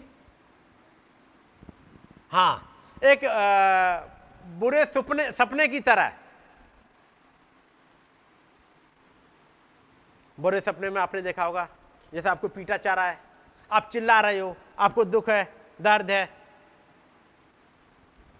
एक ऐसे बुरे सपने की तरह वाली हालत में है। जो दर्शन मैंने देखा था, इस दर्शन में मैं नीचे गिरता चला जा रहा था। अंत में मैंने बड़ी ज़ोर से चिल्लाकर अपने पिता को पुकारा, क्योंकि बच्चा साई होने की वजह से मैं यही करता। मैंने बड़ी ज़ोर से चिल्लाकर अपने पिता को पुकारा, लेकिन मेरे पिता वहाँ पर नहीं थे। फिर मैंने बड़ी ज़ोर से अपनी माँ के लिए चिल्लाया, कोई मुझे नीचे की ओर खींच रहा है। पर मेरी माँ मेरी माँ वहाँ नहीं थी। मैं तो बस नीचे को गिरता चला जा रहा था और इसके बाद मैंने बड़ी ज़ोर से चलाकर खुदा को पुकारा, लेकिन वहाँ पर कोई खुदा भी नहीं था, वहाँ पर कोई नहीं था। थोड़ी देर बाद मैंने बहुत ही दर्द भरी आवाज़ सुनी, जो कि मैंने पहले कभी नहीं सुनी थी। एक बहुत ही डरावनी अनुभूति थी। कोई तरीका नहीं है। यहाँ तक कि व्यवहारिक ज्वलंत आग भी उसके मुकाबले में एक तरह से सुखदाई होगी। जो ये थी। अब दर्शन कभी भी झूठे नहीं ठहरे हैं। ये एक बड़ी भयंकर अनुभूति थी जो मुझे कभी हुई थी। और वो बताते कैसे वहाँ पर औरतें वो ओ ओ ओ, कराह की आवाज़ से चली आ रही थी। और उसके बाद नबी ने उसको बताया, उसके बाद कहते सात महीने के पश्चात मैंने एक दर्शन देखा। मैं पश्चिम में खड़ा हुआ हूँ। मैं देख रहा था कि एक सुनहरी सलीब मेरे ऊपर गिर रही है। और मैं जान गया था कि कहीं पर कोई एक ऐसी जगह है जो श्रापित है। एक जगह है ऐसी कर्सिड है। अब देखिएगा, ये मैसेज है 10 नवंबर 1963 मोहरों के खुलने के बाद। अब क्या हो रहा है? मोहरों के खुलने के बाद जो कुछ उन सात मोहरों में था, अब उनका और खुलासा। पहली मोहर में क्या था? दूसरे में क्या था, तीसरे में क्या था, वो तो उन्होंने प्रचार कर दिया और मोहरों की किताब में जो आपने पढ़ा होगा। एक साथ मिल गया। और इनके बारे में और डिटेल चाहिए, कहाँ मिलेगा? अब उनके साथ में ये मैसेज को आपको देखना पड़ेगा कि आगे का खुलासा क्या है। नबी कहते हैं, अब देखिएगा, लगभग चार सप्ताह से पहले मैंने इस पर कभी भी इतना गौर नहीं किया था। चार सप्ताह पहले क्या हो गया? नवंबर का महीना है। जब वो सितंबर के महीने में जेसी पेनी स्टोर में जाते, वहाँ जाने के बाद बहुत कुछ बदल गया है। उसका मतलब ये एंगल और खुला। मोहरे खुल चुकी हैं सातों। लेकिन सातों मोहरों में वो डिटेल कुछ एक लाइन में क्या के चले गए होंगे? क्योंकि नबी ने कहा, मैं तो बस आउटलाइन बना रहा हूँ। लेकिन अब खुदाबंद जैसे जैसे चीज़ों को खोलते जाएँ, खुदाबंद ने उस दिन उनको वहाँ पहुँचने दिया। जैसी पेनी स्टोर में पहुँचने दिया, सामान की खरीदारी करने दी, पहुँचने दिया सितंबर के महीने में, क्योंकि कुछ चीज़ खुलनी है। अक्टूबर के महीने में खुदावंत कहेंगे, क्या तुम मेरे साथ चलना चाहोगे? तेईस अक्टूबर को, और वो चलेंगे? हम्म। लेकिन सितंबर के महीने में कुछ ये हो रहा है। फिर एक आएगी जहाँ पर वो ऑस्कर मिलेंगे। वो घटना भी घटेगी। लेकिन जब इसकी बात कर रहे हैं सितंबर के सितंबर के महीने में कुछ घटने दिया खुदाबंद ने। लगभग चार महीने पहले, चार सप्ताह पहले, मैं और मेरी पत्नी कुछ खरीदारी के लिए ट्यूशन गए। हम्म। हिंदी में जब आप पढ़ोगे, यदि आपके पास ये है तो वहाँ पर चार महीने लिखे हैं उसको करेक्ट कर लीजिएगा। चार महीने से आप फिर चले जाओगे। नवंबर का मतलब है अक्टूबर सितंबर जुलाई, अगस्त, जुलाई, उधर के आसपास चले जाओगे। तो फिर वहाँ कन्फ्यूज़ हो गए इसलिए उसको करेक्ट कर लीजिए। पैरा नंबर 88 है। लगभग चार सप्ताह पहले, क्योंकि अंग्रेज़ी में आप देखोगे तो वहाँ फोर वीक्स लिखा हुआ है। और हिंदी में ट्रांसलेशन में चार महीने हो गया है। मैं और मेरी पत्नी कुछ खरीदारी के लिए ट्यूशन गए। जब हम बैठे हुए थे, मैं, मेरी पत्नी सीढ़ी उतर कर नीचे गए और वहाँ पर बहुत ही आवारा किस्म के लड़कों की एक टोली थी। उनके बाल वैसे बिखरे हुए थे जैसे कि लड़कियाँ बिखेर लेती हैं। उन्होंने बहुत ऊँची ऊँची पतलीने पहन रखी थी। मैं सोचता हूँ, उन्हें बीटानिक्स कहते हैं अथवा और जो कुछ भी कहते हैं। और वहाँ पर उन्होंने औरतों की तरह बाल बनाए हुए थे। एक नबी तो उनके पास आई थी, बातचीत कर रही है। और नबी कहते हैं उसके बाद जब वो कहते हैं, जब मैं वहाँ ऊपर गया, बैठ गया, पैरा नंबर नाइन्टी वन, जब मैं वहाँ पर बैठा हुआ था, मैंने 140 सीढ़ी देखी जो ऊपर आ रही थी, जो अपने आप पता है, क्या कहते हैं एक्सीटर वह सौ सीढ़ी जैसी पहनी स्टोर के ऊपर आ रही थी, वो लोगों के ऊपर ला रही थी। और जब मैंने उन स्त्रियों को, अर्थात उन जवान स्त्रियों को भद्दी, झुर्री युक्त, हर तरह से भद्दी दिखाई देने वाली स्त्रियों को, जिन्होंने बहुत ही छोटे छोटे वस्त्र अपने भद्दे जिसमों पर पहने हुए थे, जो कामोत्तेजक कपड़े पहने हुए, उन स्त्रियों को जिनके सिर बड़े बड़े थे, जो ऊपर आ रही थी, देखा तो मेरा पेट बहुत बुरी तरह से गड़बड़ा गया।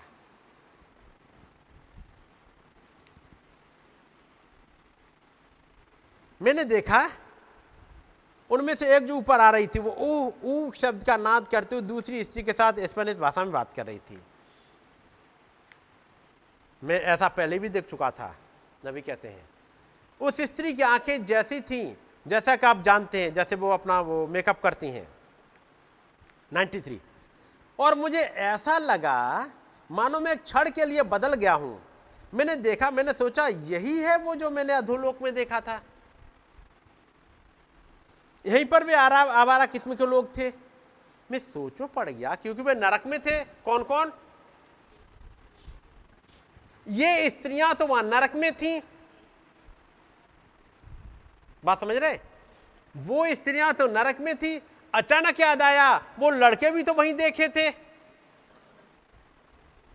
ये लड़के वहीं देखे थे, दर्शन में ये औरतें वहाँ देखी थी।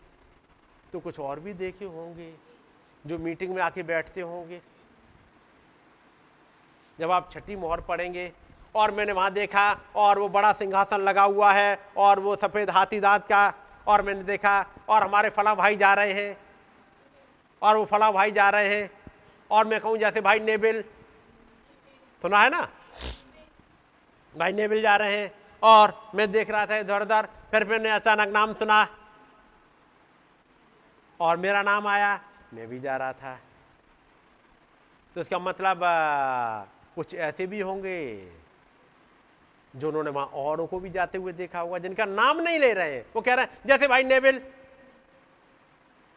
समझ रहे यहाँ पर जब देखें 1963 की बात है, जब वो मोहर प्रचार, छठे मोहर में प्रचार कर रहे हैं, वो भी 1963 की है। खुदाबंद ने कुछ खोल दिया है। जो कि अब केवल बोल के नहीं बताया जा सकता। लेकिन कुछ देखा है। यहाँ पर वो कहते हैं 93 का that is what I saw in hell they are they was that canker I thought because they way are in hell what made them that way greenish blue under their eyes. मैं सोच में पड़ गया क्योंकि वह नरक में थे। और किसने उनको वहाँ पर ऐसा बनाया? अर्थात किसने उनकी आँखों के नीचे हरा नीला हरा नीला रंग लगाया? और यहाँ पर भी स्त्रियाँ थीं, जिन्होंने अपनी आँखों को वैसे ही हरा पीला होता हुआ था। जैसा मैंने लगभग 40 वर्ष पूर्व उन स्त्रियों को दर्शन में देखा था। 40 साल पहले जब वो 14 साल के थे, वो स्त्रियाँ कहीं थीं। वो डीमंस कहीं थीं। जो अब आ गई हैं इन स्त्रियों में। उन डीमंस ने इन स्त्रियों को ऐसा बनाया हुआ है। ठीक है कि नहीं? फिर से पढ़ना जरा सोलह अध्याय। प्रकाश बाग सोलह। और उसकी चौदह। ये चिन्ह दिखाने वाली दुष्ट आत्माएँ हैं जो सारे संसार के राजाओं के पास निकलकर इसलिए जाती हैं कि उन्हें सर्वशक्तिमान खुदा के उस बड़े दिन की लड़ाई के लिए इकट्ठा करें। ये चिन्ह दिखाने वाली दुष्ट आत्माएँ सारे राजाओं के पास निकल के जाती हैं क्योंकि वहाँ से आके पूरे में आराम से कंट्रोल कर लेंगी यदि एक दुष्ट आत्मा जाकर के बैठ जाए अहाब के उन प्रचारकों में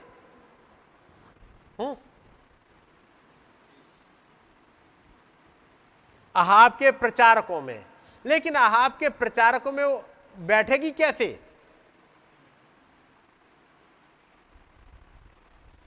उस दुष्ट आत्मा ने पहला काम क्या किया?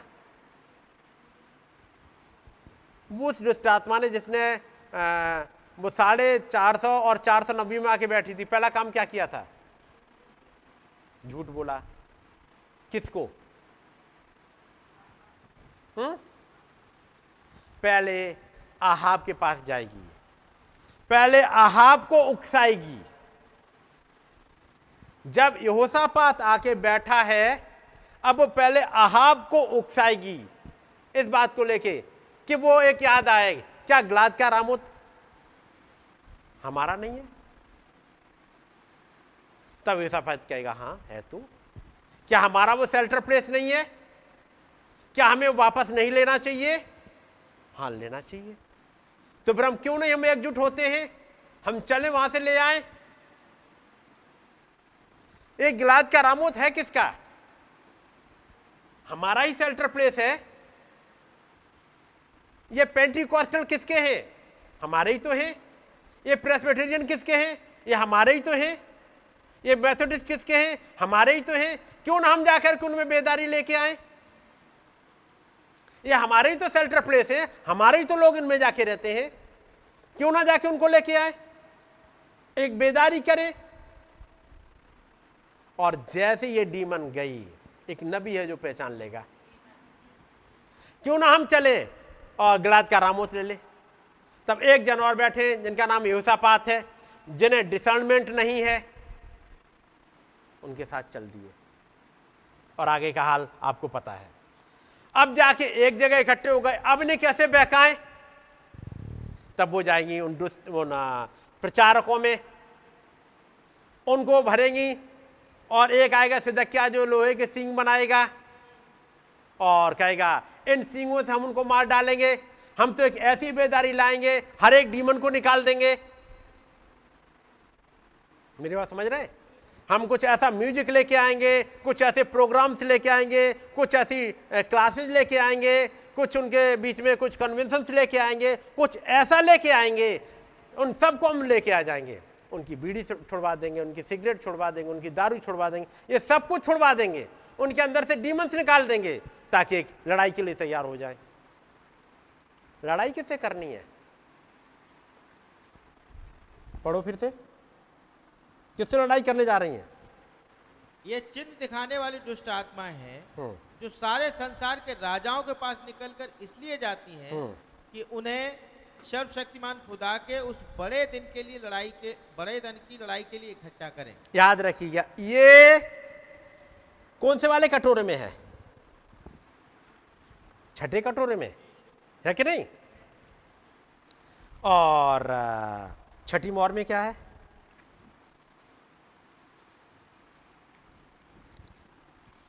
छठी मोहर और पंद्रहवीं से पढ़ो जरा। छठा अध्याय। तब पृथ्वी के राजा और प्रधान और सरदार हम्म। और धनवान और सामर्थी लोग हम्म। हर एक दास और हर एक स्वतंत्र पहाड़ों की खो में और चट्टानों में जा छिपे। अब क्यों छिपे हुए हैं? क्योंकि सबके सब इकट्ठे हो गए थे उस महान राजा जिसका नाम यीशु मसीह है, उस मेमने से लड़ने के लिए। और मेमना था हमारे में एक नबी के अंदर। उसके साथ कुछ लोग आके खड़े हुए थे, भाई पेरीग्रीन जैसे। अब ये उनसे लड़ाई के लिए खड़े हुए हैं, भाई बॉसवर्थ जैसे। ये खड़े हुए भाई ब्रैनम के साथ में और अब ये सब इकट्ठे हो रहे हैं लड़ाई के लिए। चाहे वो डॉक्टर बेस्ट के रूप में आए, चाहे डेविड ड्यूप्लेसिस के नाम रूप में आए, चाहे गॉर्डन लिंडसे के रूप में आए, चाहे किसी और के रूप में आए, ये सब के सब इकट्ठे हो रहे हैं एक लड़ाई के लिए और वो है खुदाबंद खुदा। लेकिन कैसे इकट्ठे होंगे? चौदह फिर से पढ़िएगा, सोलह अध्याय की। ये चिन्ह दिखाने वाली दुष्ट आत्माएँ हैं हम्म। जो सारे संसार के राजाओं के पास निकलकर हम्म। इसलिए जाती हैं कि उन्हें सर्वशक्तिमान खुदा के उस बड़े दिन की लड़ाई के लिए इकट्ठा करें राजाओं के पास जाती है जब ये राजाओं पे पहुंचेगी राजा को एक आइडिया आएगा अच्छे दिन लाने का एक राजा को आइडिया आएगा हमें यूक्रेन पर जीत हासिल कर लेनी चाहिए एक राजा को आइडिया आ जाएगा पॉपुलेशन कम कर देनी चाहिए पूरे वर्ल्ड की। ये दुष्ट आत्माएँ निकल के जाएँगी और असली मकसद एक लड़ाई का। अरमगदोन में लाके इकट्ठा करेंगी। ये खत्म नहीं हो गई। ये इकट्ठा कर रही हैं जगह जगह से। तो यदि इनका टारगेट खुदाबंद खुदा मेमना है तो याद रखिए टारगेट आप हो। टारगेट डिनोमिनेशन नहीं है। डिनोमिनेशन में होकर के वो आपको टारगेट बनाएँगे। अब उनके जगह जगह वो हैं, वो जिन्हें कहेंगे, वो, उन्हें सेंटर्स कहिए जिनके थ्रू वो आएँगी। वो एजुकेशन हो सकता है, वो मेडिकल हो सकती है, वो थियोलॉजी हो सकती है, वो साइंटिस्ट हो सकते हैं। वो चिन्ह दिखाने वाली आत्माएँ सारी दुनिया में चली गई। पहले राजाओं के पास गई राजाओं के पास से फिर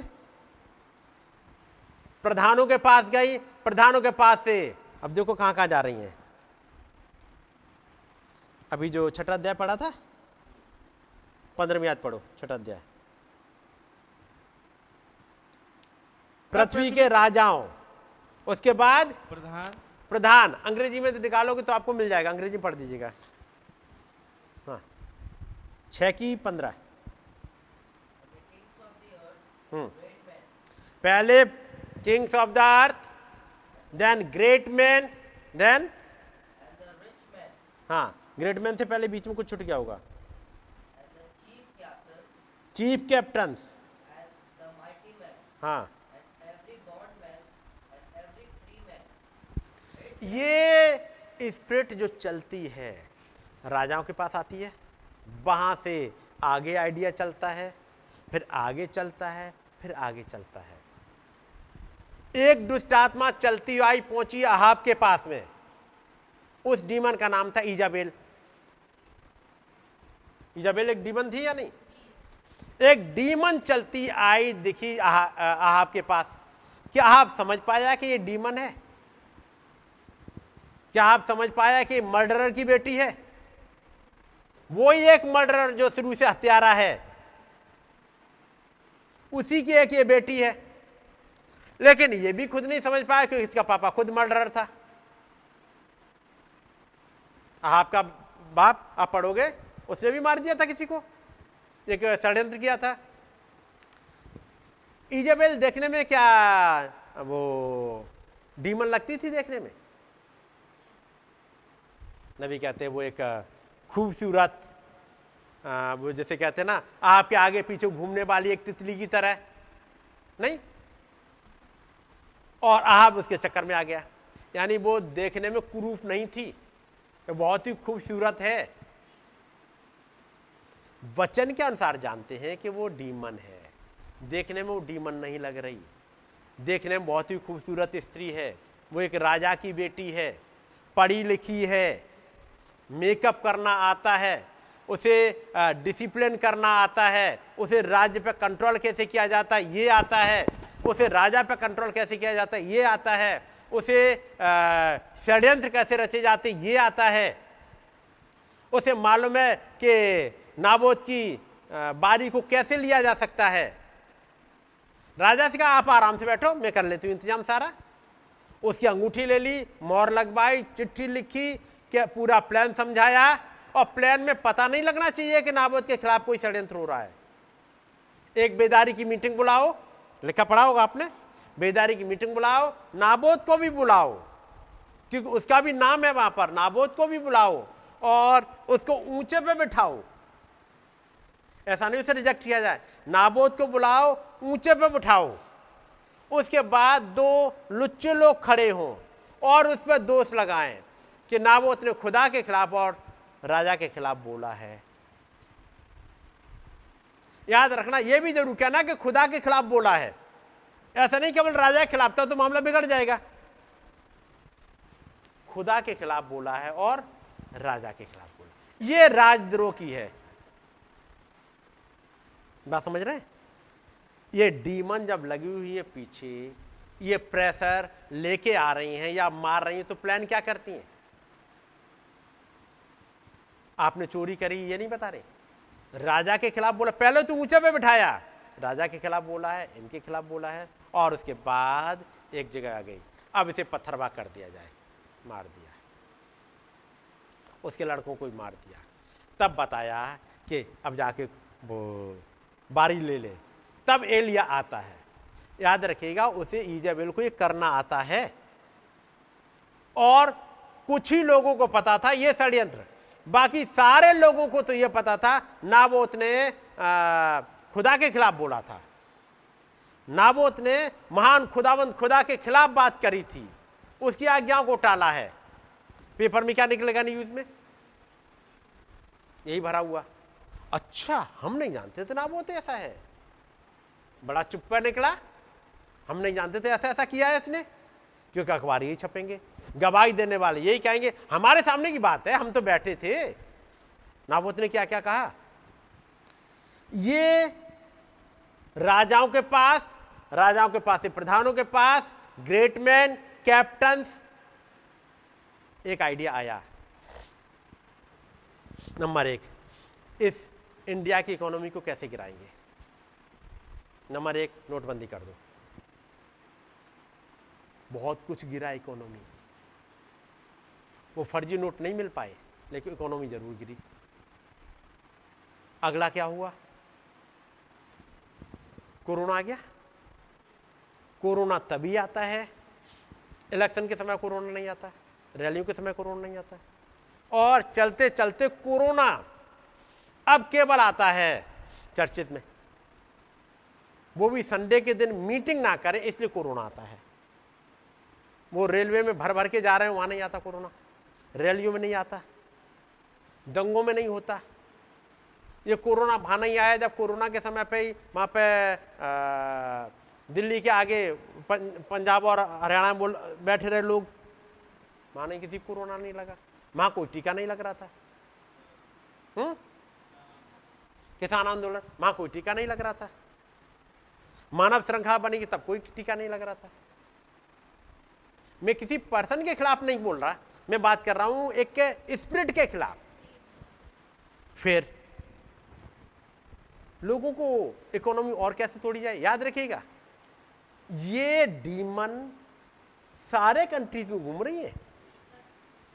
यूक्रेन की इकोनॉमी तोड़ दी, रूस की गई, रूस पे चूँकि वो लगाए गए, प्रतिबंध लगाए गए इससे अमेरिका की टूटी, ये लंका दिवालिया हालत पे पहुँच रहा है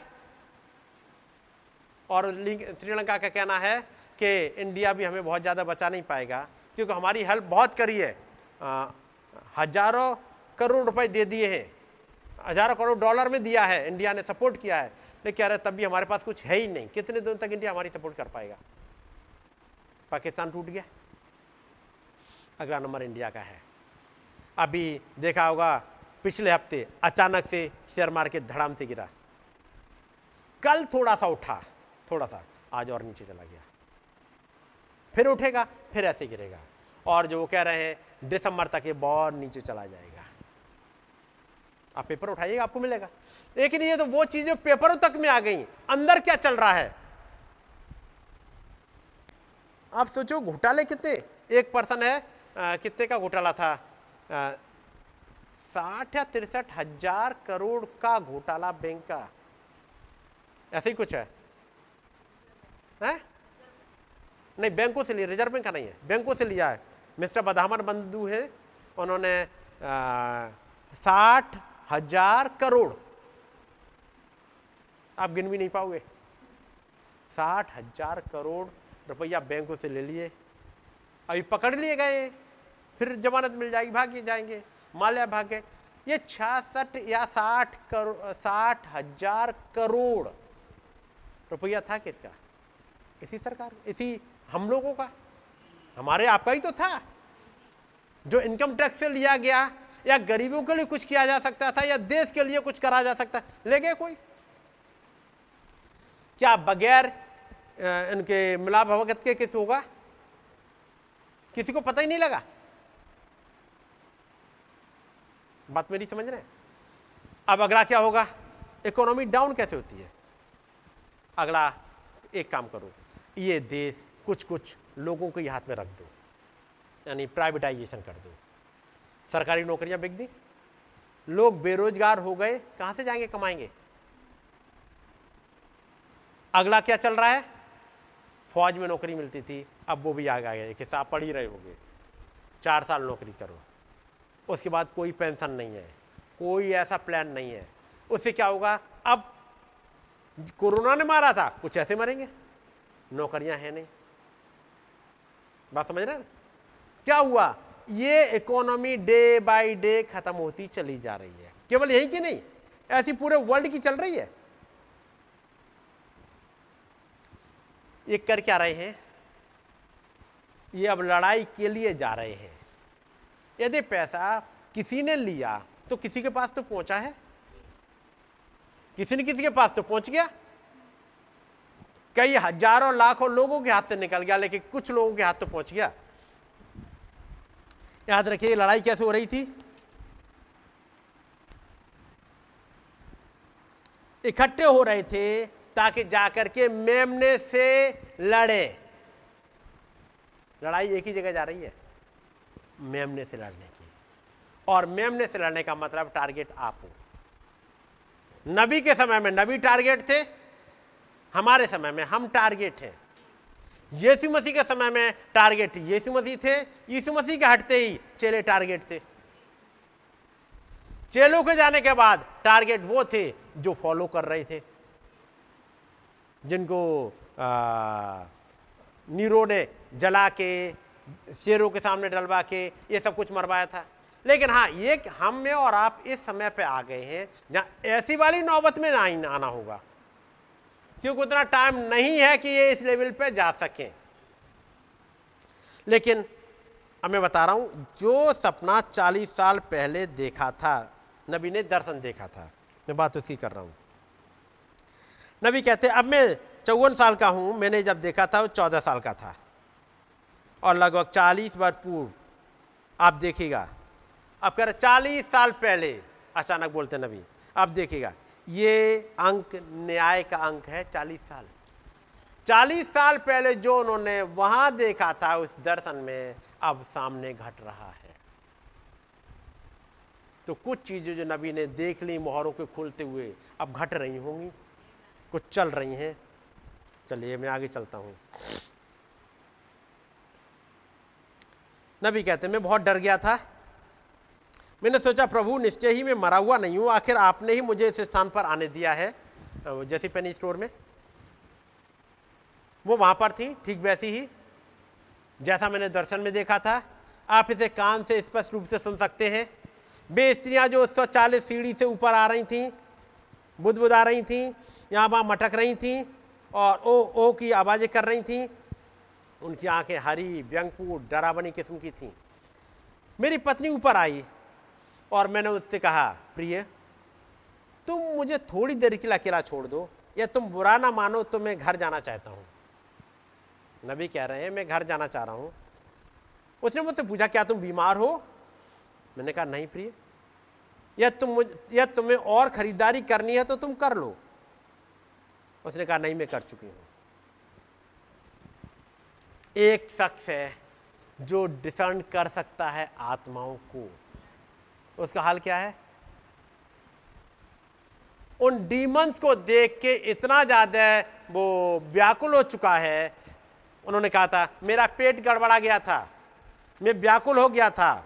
और आगे वो कहते हैं, जब सिस्टर मीरा ने बोला, नहीं, मैं खरीदारी कर चुकी हूँ। मैंने कहा, क्या मैं तुम्हारी बाहों का सहारा ले सकता हूँ? समझे? और मैं बाहर निकल गया। एक नबी इतना हड़, वो क्या कहते हैं, डरा हुआ है।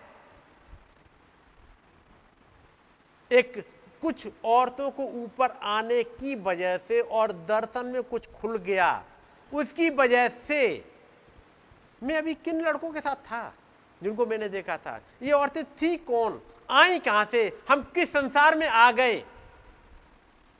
एक नबी जिसका पेट गड़बड़ा गया एक इतना वो घबराया हुआ है वो अपनी वाइफ को कहता है तुम खरीदारी करनी कर, कर लो मैं घर मुझे घर जाने जैसे लग रहा बीमार हो गया हो। सिस्टर मीटा बीमार हो गई थी? दोनों एक ही जगह पर खड़े हुए? कुछ फ़र्क पड़ा? आप सोचो, फ़र्क पड़ा कुछ? वो भाई ब्रनम मान लो कहें वहाँ पर, अरे तुम्हें तो मालूम वो औरतें आई थी वो? उन्होंने कहा, वो तो हर जगह चलती हैं आजकल। ऐसी तो पूरी दुनिया है। क्या करोगे? लेकिन नबी को पूछो क्या हाल है? मेरी बात समझ रहे हैं ना? एक नबी है जो अंदर तक हिला हुआ है। सिस्टर मीरा हिली हुई है? नहीं। लेकिन नबी की वाइफ तो है, घर पे तो वहीं रहती है, साथ में रहती है, मैसेज वो भी सुनती हैं। लगभग हर मीटिंग में होती हैं, नहीं तो टेप उन्हें मिल रहे होते हैं। एक नबी की प्रेजेंस में रहती हैं, कि नहीं? तमाम दर्शन उन्होंने देखे हैं नबी के साथ एक लंबा समय गुजारा है और एक जगह पे नबी घबराए हुए हैं। मीडिया पे कोई फ़र्क दिख रहा है? क्योंकि ये नबी एक दर्शन में देख चुका है क्या है, क्या हो रहा है, कहाँ चल रहे हैं। मेरी बात समझे? उसने कहा, क्या बात है? मैंने कहा, बेटा, माँ, ऊपर कुछ हुआ है। क्या वो औरतें किसी से झगड़ रही थी? किसी को गाली गलौज कर रही थी? भाई ब्रानम को परेशान कर रही थी? नहीं कर रही थी। लेकिन फिर क्या हुआ था? यदि आप उन आत्माओं को डिसर्न नहीं कर पाए तो आप झटका खाओगे। और एक नबी है वहाँ पर। जो साथ में चला जा रहा है और उसने बताया भी नहीं अभी। अरे तुरंत बता देना चाहिए वाइफ को तो तुरंत क्या हुआ है, क्या नहीं हुआ है? उन्होंने बताया? डेढ़ महीने तक कुछ भी नहीं बताया। और जब वो वहाँ चले गए हैं और अक्टूबर के महीने में जब वो उस पार गए हैं, वहाँ पर वो तूफ़ान जहाँ रोका है, वहाँ भी कुछ अलग गठा है। वहाँ कुछ ऐसी प्रेजेंस में गए हैं। वो आके बताया उन्होंने? वो भी नहीं बताया है।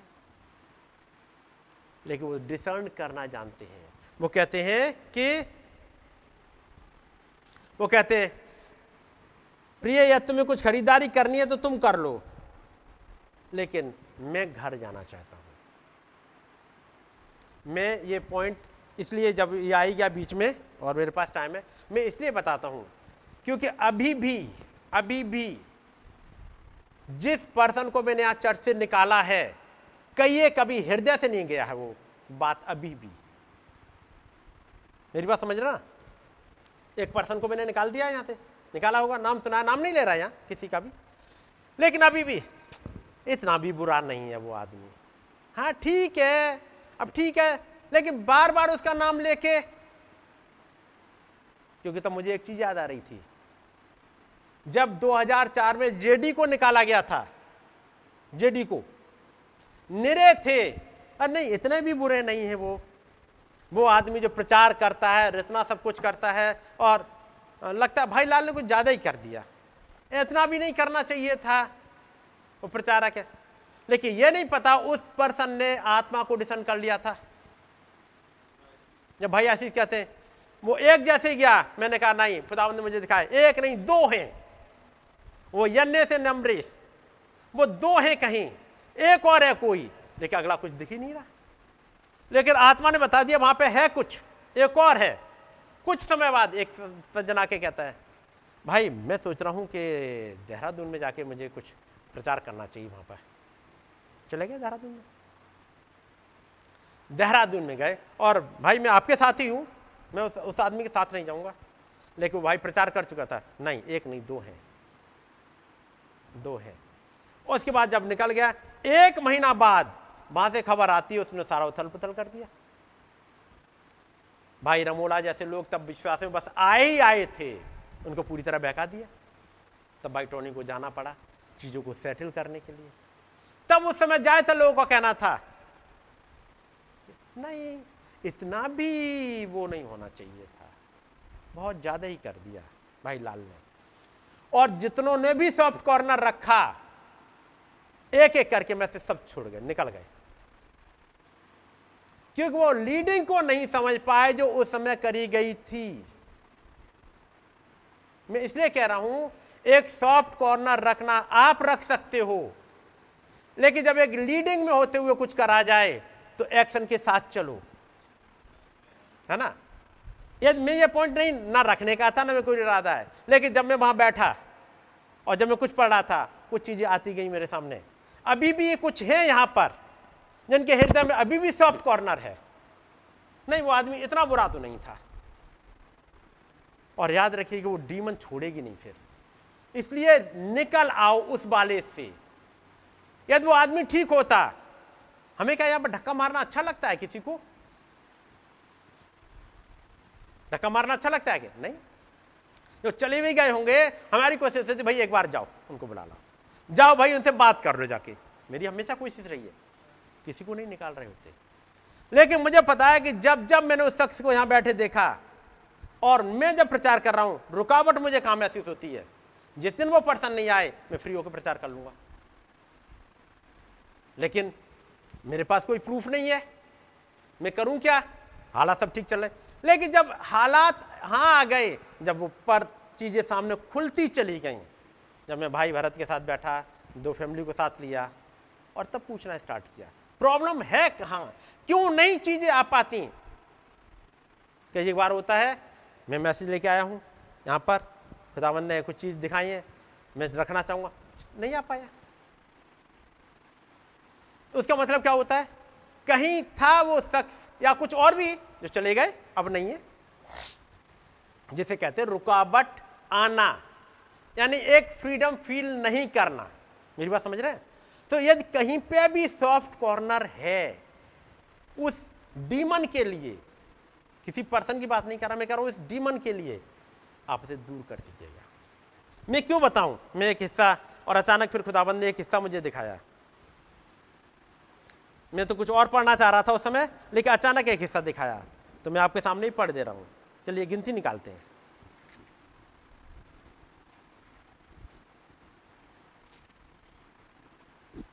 गिनती और उसका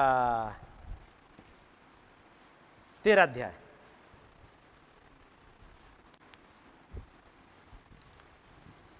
तेरह अध्याय आपका पढ़ा हुआ है। मैं एक घटना को बताऊँ। जब यहोशू ने, वो मूसा ने बारह भेदियों को भेजा। भेदियों को भेजने का चुनाव किसका था?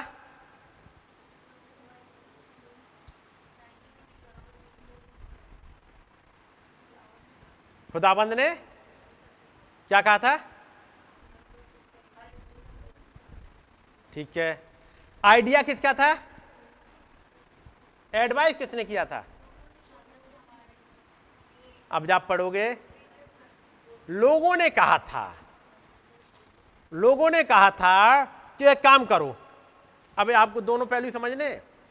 नहीं, वहाँ तो लिखा है तेरहवें अध्याय में, यहोवा ने मूसा से कहा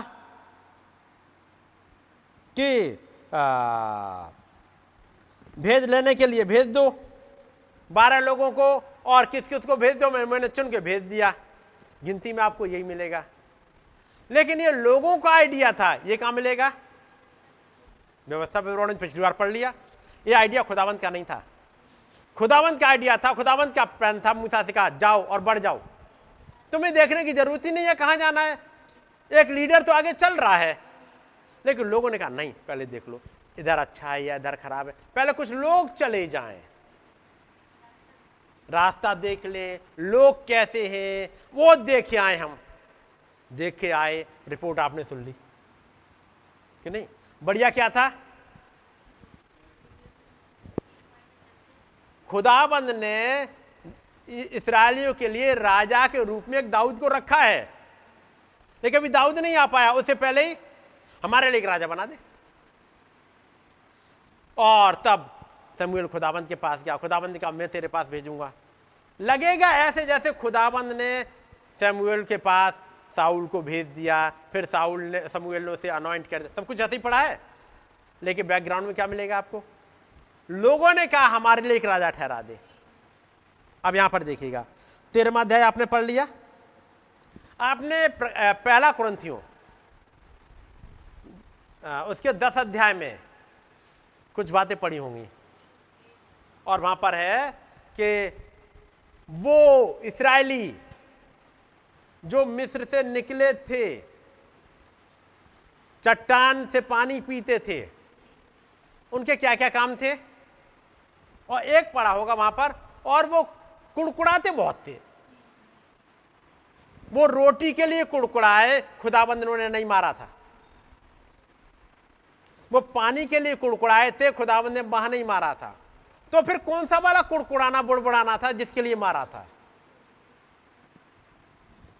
यहाँ पर ये गए तेरहवा अध्याय भेद लेके आ गए अब आइएगा चौदहवा अध्याय और पहली आय से। तब सारी मंडली चिल्ला उठी और रात भर वे लोग रोते ही रहे और सब इसराइली मूसा और हारून पर बुड़बुड़ाने लगे। याद रखिएगा रोटी के लिए कुड़कुड़ा रहे हैं इसके लिए खुदाबंद ने मार नहीं रहा नाम नहीं काट रहा भूखे हैं चिल्ला रहे कोई बात नहीं है रोटी दूँगा मैं। इन्हें रोटी दूँगा उन्हें मीट भी दूँगा उन्हें सब कुछ खिलाऊँगा पानी नहीं मिला वो भी दूँगा। लेकिन नाम नहीं काट रहा खुदाबंद। नाम किस बात पे काट रहा है? वो पॉइंट ज़रूर याद रखने हैं। कौन से पॉइंट पे काट? यहाँ पढ़िएगा दूसरी आयत फिर से। और सब इसराइली मूसा और हारून पर बुड़बुड़ाने लगे। हम्म। और सारी मंडली उनसे कहने लगी भला होता कि हम मिस्र ही में मर जाते या इस जंगल ही में मर जाते। हम डिनोमिनेशन में ही अच्छे थे हम वहीं ठीक थे और हम वहीं जाना चाह रहे हैं। क्यों आ गए इस मैसेज में? यहाँ तो जब डांट खाओ जब कोई साथ है नहीं दो चार लोग। वहाँ बढ़िया था मिस्र में लोग थे कब्रें थी खाने को था। अब मूसा ने जब इस जगह का नाम रखा, उस जगह का नाम क्या रखा गया था? Massah and Meribah. और यह बात आगे आपको उसमें भी मिल जाएगी भजन संहिता मस्सा और मरीबा। नबी ने प्रचार किया, वो कादेश बर्निया। वो जजमेंट वाला प्लेस।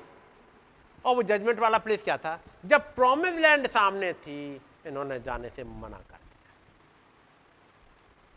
मेरे और आपके सामने प्रोमिस लैंड आ गई है। ये दिखने लगी है। और ऐसे पे भटक जाना बड़ा खतरनाक है। तीसरी आयत।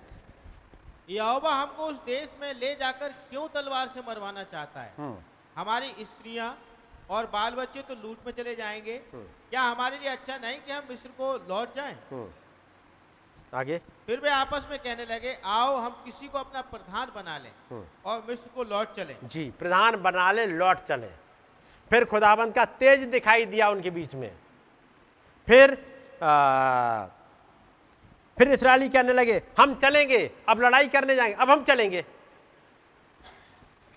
ज़रूरी था उन्हें तभी मान लेना चाहिए था। कब? चालीस दिन पहले। जब खुदाबंद ने कहा देश में चढ़ जाओ। चालीस दिन पहले चालीस का नंबर एक न्याय का है। चालीस दिन पहले ही चले जाना चाहिए था। नबी ने कहा, उन्हें तो चालीस साल पहले ही अपना लेना चाहिए था। वो अब मर चुके हैं। इन्हें चालीस दिन पहले ही मान लेना चाहिए था। जब खुदाबंद ने कहा, चलो, और दिन चले जाना चाहिए था। उन्हें किसी और बारह लोगों को भेजने की ज़रूरत नहीं थी। तब कहते, चालीस नंबर एक न्याय का है।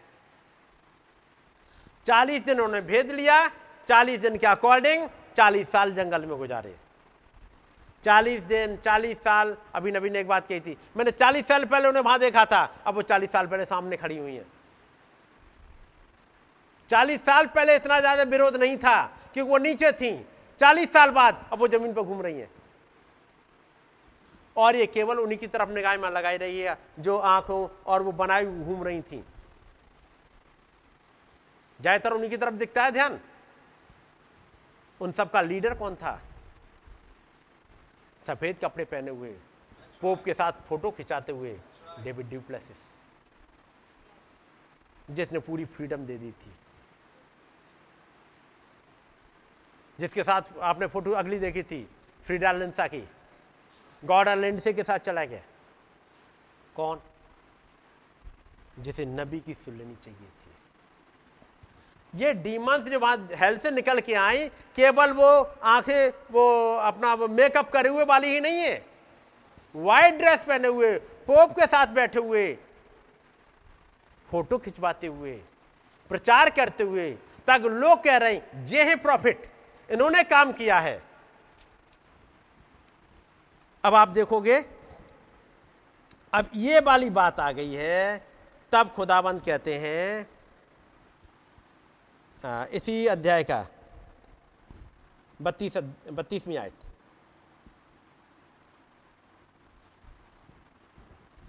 परंतु तुम लोगों के सब इसी जंगल में पड़े रहेंगे। हम्म। और जब तक तुम्हारे सब जंगल में न गल जाएँ तब तक अर्थात चालीस वर्ष तक तुम्हारे बाल बच्चे जंगल में तुम्हारे व्यवचार का फल भोगते हुए चरवाही करते रहेंगे। अब तुम्हारे बच्चे यहीं रह जाएँगे। कारण क्या है? छब्बीस आयत। छब्बीस इसी की? फिर यहोवा ने मूसा और हारून से कहा ये पूरी मंडली मुझ पर बुड़बुड़ाती रहती है। हम्म। उसको मैं कब तक सहता रहूँ? हम्म। इसराइली जो मुझ पर बुड़बुड़ाते रहते हैं उनका यह बुड़बुड़ाना मैंने सुना है। हम्म। इसलिए उनसे कह। कि यहोवा की यह वाणी है। कि मेरे जीवन की शपथ। जो बातें तुमने मेरे सुनते कही हैं हम्म। निसंदेह मैं उसी के अनुसार तुम्हारे साथ व्यवहार करूँगा। हम्म। तुम्हारे सब इसी जंगल में पड़े रहेंगे और तुम सब में से 20 वर्ष से 20 वर्ष के या उससे अधिक आयु के जितने गिने गए थे और मुझ पर बुड़बुड़ाते थे। कौन कौन मारे जाएँगे? ये खुदाबंद कह रहे हैं। मूसा नहीं कंप्लेन कर रहा। याद रखिएगा यह छब्बीस आयत गौर से पढ़ो। फिर यहोवा ने मूसा और हारून से कहा यह बुरी मंडली मुझ पर बुड़बुड़ाती रहती है। यह था पहला कुरंतियों दस अध्याय में बुड़बुड़ाना। और जब पहला कुरंतियों दो अध्याय पढ़ा था, उसमें क्या था? पहला कुरंतियों दो अध्याय, फिर निकाल लीजिएगा, फिर आएँगे वहाँ पे। दो अध्याय।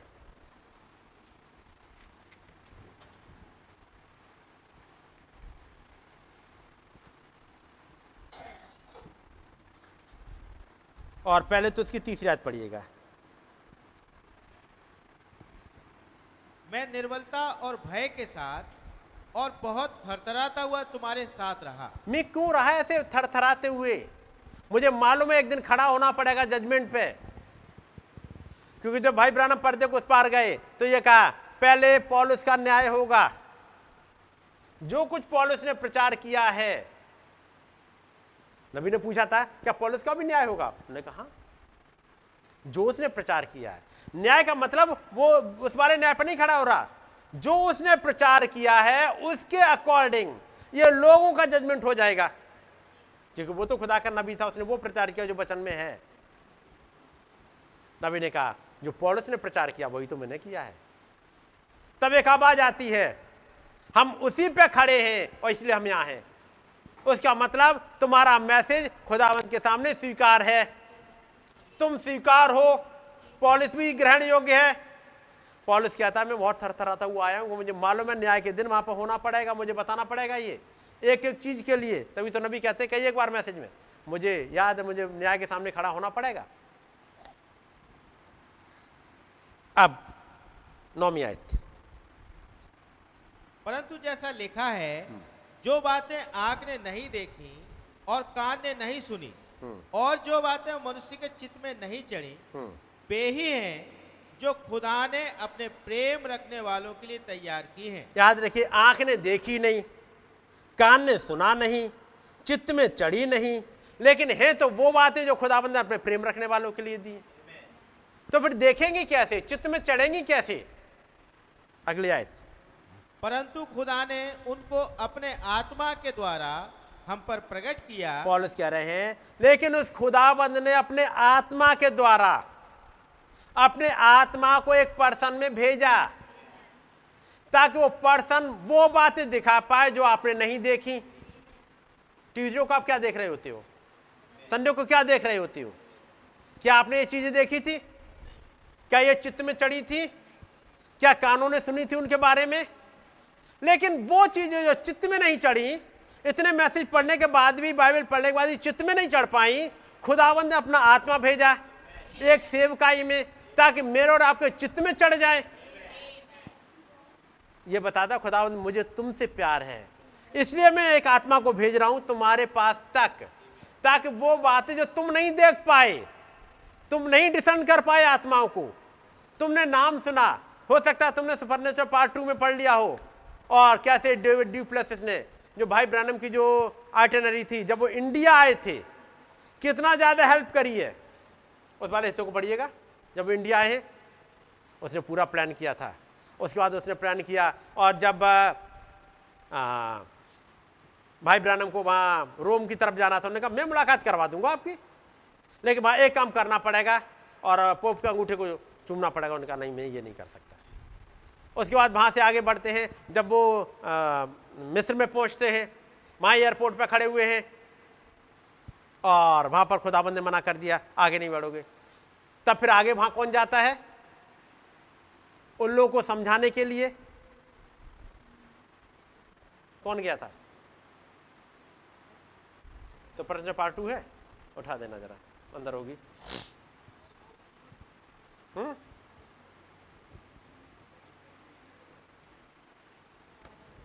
इसमें होगी इसमें है हैं अभी बता दे नहीं, इसमें देखो बेटे, इसमें, अंदर।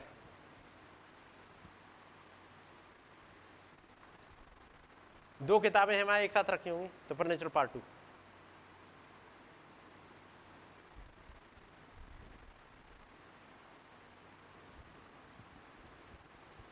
देखी?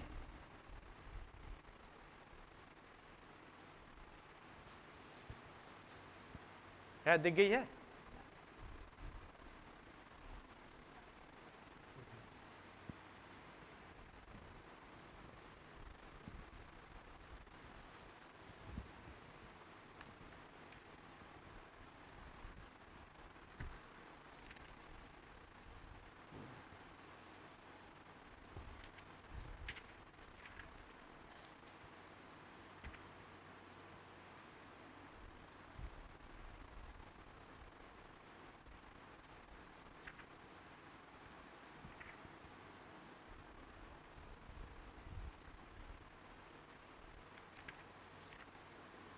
उन्नीस सौ चौवन की बात है ये घटना।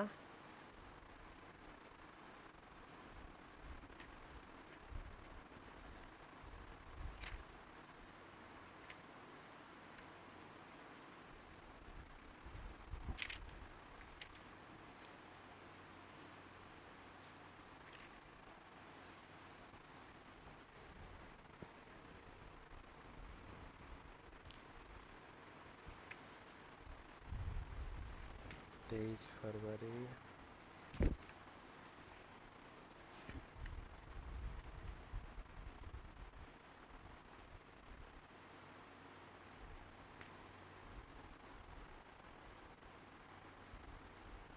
एक तो यहाँ पर बैरन बॉम्ब वर्ग है और इनका भी कहीं पे है एक नाम।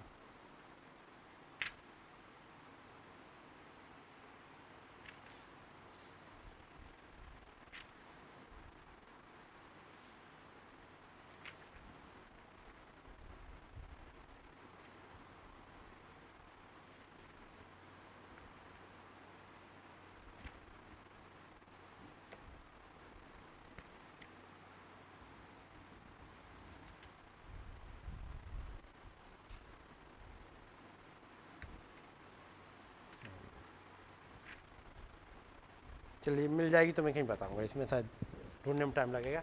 लेकिन काफ़ी कुछ सपोर्ट किया है डेविड ड्यूप्लेसिस ने भाई ब्रैनम की मीटिंग्स वगैरह में। अब यहाँ पर पढ़िएगा दसवीं आयत। परंतु खुदा ने उनको अपने आत्मा के द्वारा हम पर प्रकट किया हम्म। क्योंकि आत्मा सब बातें, वरन खुदा की गूढ़ बातें भी जांचता है। तो फिर खुदाबंद ने एक पर्सन को भेजा, नबी के रूप में। हमारे पास जब नबी चलेगा, उन बातों को जो नबी ने कहा और उन बातों का असर कैसे आगे बढ़ा और कैसे लोग छोड़ के गए। खुदाबंद को फिर किसी को भेजना था। ये बातें जिनसे जो आँख ने नहीं देखी, कान ने नहीं सुना और जो बातें मनुष्य के चित्त में नहीं चढ़ी वे ही हैं। उसका मतलब ये बातें किसी के चित्त में नहीं चढ़ेंगी। और यदि आपके चित्त में चढ़ जाती है कि डेविड ड्यूप्लेसिस कैसे निकल गया बाहर? कैसे वो आत्मा काम कर रही थी? जो बात डेविड ड्यूप्लेसिस के माइंड में तक नहीं चढ़ी, जबकि एक पर्सन ने भविष्यवाणी करी थी और वो उस भविष्यवाणी को पूरा करने के लिए आगे बढ़ रहा है। लेकिन थैंक गॉड खुदाबंद ने उन बातों को हमारे लिए प्रकट कराया। एक सेवकाई रखने के द्वारा ताकि बातें हमारे दिमाग में चढ़ जाएँ।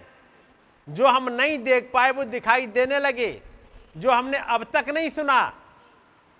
और ये किसी भाई की प्लानिंग नहीं थी। जैसे भाई कहते ना, इस वाले एंगल को नहीं देखा था। लेकिन अब ये एंगल खुला है। हमने पढ़ा था इस वाले में। भाई ब्रनम कहते हैं, चार सप्ताह पहले तक मैंने ऐसे नहीं सोचा था। लेकिन चार सप्ताह पहले जब वो जेसी पेनी स्टोर में गए, अब चीज़ें खुल गई। क्या खुल गया? अब वो डीमन ऊपर चलती हुई दिखाई दे गई। इस एंगल से मैंने नहीं देखा था। कल तक जो अच्छे प्रचारक दिख रहे थे पेंटिकॉस्टल के, अब दिख गया अचानक से। ये कौन सी वाली आत्मा के द्वारा चल रहे हैं? कुछ चीज़ें आ गई समझ में।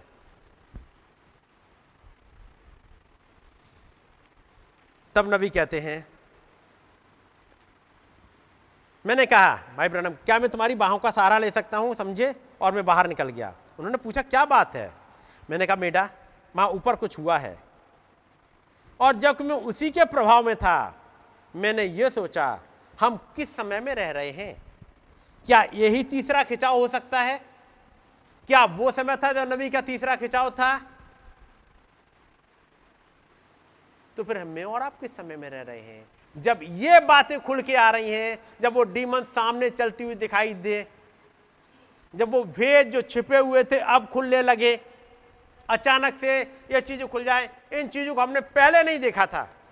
आपने सुना होगा पिछले छह महीने से, एक साल से जब भाई कर ये एंगल नहीं देखा था, ये वाला भी नहीं देखा था। ये सारे एंगल अब क्यों खुल रहे हैं? उन्नीस में नबी के साथ ये चीज़ें क्यों खुल रही हैं? धमाका का होना छह सपनों का आना एक दर्शन का आना फिर आ, हाथ में तलवार का आना और कहा जाए ये तुम्हारा तीसरा खिंचाव है। फिर मोहरों का खुलना ये तुम्हारा तीसरा खिंचाव है। फिर Christ is the mystery of God revealed को प्रचार करना फिर खुदाबंद को ये घटना दिखाना जैसी पेनी स्टोर में ले जा करके क्योंकि वो डीमन तो वहीं मिलेंगी जिनको वहाँ देखा है। उसके बाद अक्टूबर के महीने में उन्हें कोलोराडो पहाड़ पर लेके जाना और कहना, क्या तुम मेरे साथ चलोगे? ये अब कुछ खुलने लगा है। फिर नवंबर का महीना आएगा, वो घर पे बैठ के दुआ कर रहे हैं सिस्टर मीडिया का ट्यूमर ठीक हो जाएगा। क्या ये तीसरा खिंचाव चल रहा है? बात समझ रहे क्या ये मेरा तीसरा खिंचाव हो सकता है? अब मेरे पास यहाँ पर कुछ लेख हैं। अब नबी उन लेख को पढ़ेंगे। यीशु मसीह की सेवकाई को लेके कैसे लोगों ने ठुकरा दिया था? कैसे? उनको प्रचार किया गया जिनके बचने के कोई चांस नहीं थे। अब मैं आपको एक चीज़ और पढ़ के बता दूँ क्योंकि टाइम निकलता जा रहा है। वापस आते हैं गिनती में। वापस चौदह अध्याय। जब ये वाली बातें सुनी, जब खुदाबंद ने कहा कि लोगों को बता दे अट्ठाईस सुनो जरा। सो उनसे कहे, मिल गया आप लोगों को? गिनती चौदह, अट्ठाईस। सो उनसे कहे, क्योंकि मैंने उनका बुड़बुड़ाना सुन लिया है, अब जाके उन्हें बता दे कि यहोवा की यह बाणी है कि मेरे जीवन की शपथ, खुदाबंद ने अपनी शपथ खा ली, ताकि फिर बदल ना हो पाए। मेरे जीवन की शपथ, जो बातें तुमने मेरे सुनते हुए कही है, निसंदेह, इसमें कोई डाउट नहीं है अब। नो डाउट मैं उसी के अनुसार तुम्हारे साथ व्यवहार करूँगा। तुमने कहा, हम यहाँ मर जाएँगे। तुम मर जाओगे। जिसका तुमने अंगीकार किया है, वो ही होगा तुम्हारे साथ। और उसके बाद चलते हुए आगे आए। और तब चलते हुए उनतीस, उनतालीस आयत में पढ़ रहा हूँ। तब मूसा की ये बातें सब इसराइलियों को कह सुनाई गई। और वे तब मूसा ने ये बातें सब इसराइलियों को कह सुनाई और वे बहुत विलाप करने लगे। इस वाले प्रचार को सुन के तो रोना आया हूँ। खूब रिपेंटेंस आया। कि नहीं? बहुत विलाप करने लगे। उस दिन का मैसेज तो बड़ा ऐसा था कि हृदय जैसे वो हो गए हो छिद गए। और ऐसे हृदय छिदे और कहने लगे और बिहान को वे सवेरे उठकर ये कहते हुए पहाड़ की चोटी पर चढ़ने लगे, हमने पाप किया है, परंतु अब तैयार है और उस स्थान को जाएँगे जिसके विषय यहोवा ने वचन दिया था। हम जाएँगे अब। हमने रिपेंट कर लिया, अब जाएँगे। ये नहीं पता खुदावन ने कहा, तुमने शपथ खा ली है। उन्हें तो चालीस साल पहले ही आ जाना चाहिए था। चालीस साल हो चुके हैं। अब वो डेड हो चुके। आप सुन रहे हो सेंटेंस को? मुनि वाले सेंटेंस को बोल रहा हूँ। तब मूसा फिर आया एक प्रॉफिट फिर से डांट रहा है, कह रहा है, तुम यहोवा की आज्ञा का क्यों उल्लंघन करते हो? ये सफल नहीं होगा। तुम्हारा रोना धोना, तुमने चाहा, तुमने रो रो के माफ़ी मांगी, लेकिन ये रोना, तुम्हारा गिड़गिड़ाना तुम्हें मौका नहीं दे रहा। जैसे ऐसा के साथ हुआ था। उसने रोया, गिड़गिड़ाया, माफ़ी मांगी, मौका नहीं मिला। मन फिराव का, इन इसराइली को नहीं मिला। लेकिन इसराइली तो इसराइली चढ़ गए, फिर मारे गए, चलिएगा।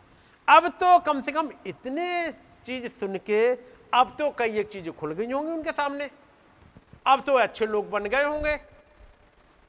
अब अगला सेंटेंस अगला चैप्टर थोड़ी देर के लिए पढ़ेगा अब आइएगा सोलहवा अध्याय।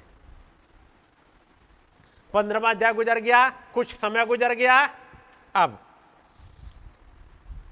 सोलहवा अध्याय पहली याद कोरह जो लेवी का परपोता हम्म। का हाथ का पोता और इसहार इसहार का पुत्र था हम्म। वो एलियाब के पुत्र दातान और अबिराम और पेलेत के पुत्र ओन हम्म। इन तीनों रूबेनियों से मिलकर मंडली के ढाई सौ प्रधान। जो सभासद और नामी थे सारे के सारे टॉप क्लास के सारे के सारे लीडर्स ने वाइकआउट करना स्टार्ट किया प्रॉफिट का और कैसे? उनको संग लिया। जी। और वे मूसा और हारून के विरुद्ध उठ खड़े हुए। ये ढाई सौ प्रधान वाइकआउट कर रहे हैं मूसा का और हारून का। क्या नबी के साथ ऐसे ही नहीं हुआ? ये वाइकआउट करने वाले ऐरा गहरा नहीं है। ये नामी गिरामी है। और क्या कह रहे हैं? और उनसे कहने लगे हम्म। तुमने बहुत किया। हम्म। अब बस करो क्योंकि सारी मंडली का एक एक मनुष्य पवित्र है हम्म। और यहोवा उनके मध्य में रहता है। हम्म, इसलिए तुम यहोवा की मंडली में ऊँचे पद वाले क्यों बन बैठे हो? हम्म। ये सुनकर मूसा अपने मुँह के बल गिरा। हुआ क्या था? थोड़े समय पहले की बात है। एक आदमी जंगल में लकड़ी बीनने चला गया। सबत के दिन। सबत के दिन जाना नहीं था। कुछ लोगों ने उसे ले लिया पकड़ लिया मूसा के पास लेके आए। कि मूसा, अब हम इसका क्या करें? उन्होंने एक दिन हवालात में रखा और ये ताकि ये प्रकट हो जाए कि क्या करना चाहिए। तब इसकी पैंतीस आयत में लिखा है, पंद्रह की पैंतीस में, तब यहोवा ने मूसा से कहा यह मूसा और हारून के पास जब लाए उसे, मूसा ने हवालात में रखवा दिया। क्या डिसाइड करोगे मूसा? उन्होंने कहा, मैं नहीं कर रहा। खुदाबंद जो प्रकट करेगा, मैं बताऊँगा। खुदाबंद ने मूसा पे प्रकट किया। अब प्रकट करने के लिए सारी मंडली फतवा नहीं रहा।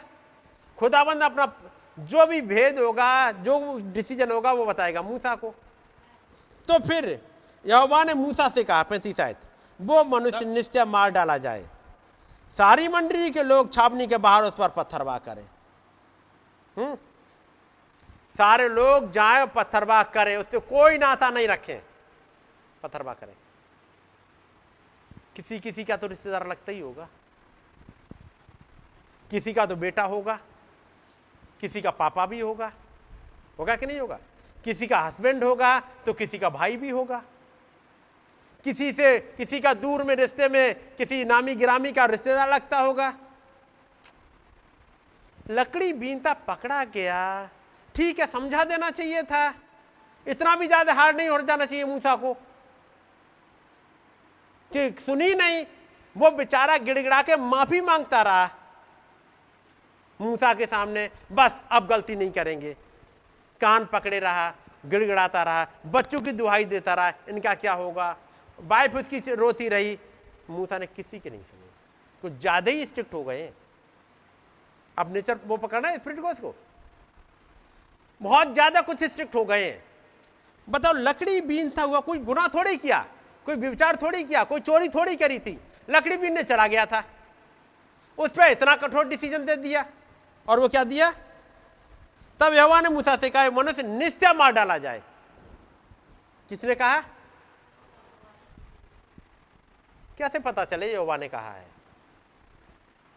क्योंकि सामने स्पोक्समैन तो मूसा ही है। मूसा ही कुछ ज़्यादा चलाते हैं। बैठ जाते वेस्टी में अलग, और उसके बाद सोचने लगते हैं। और क्या तो खुदा ने कहा है? सारी चीज़ खुदा पर डाल दो, अपने ऊपर रखो ही नहीं कुछ।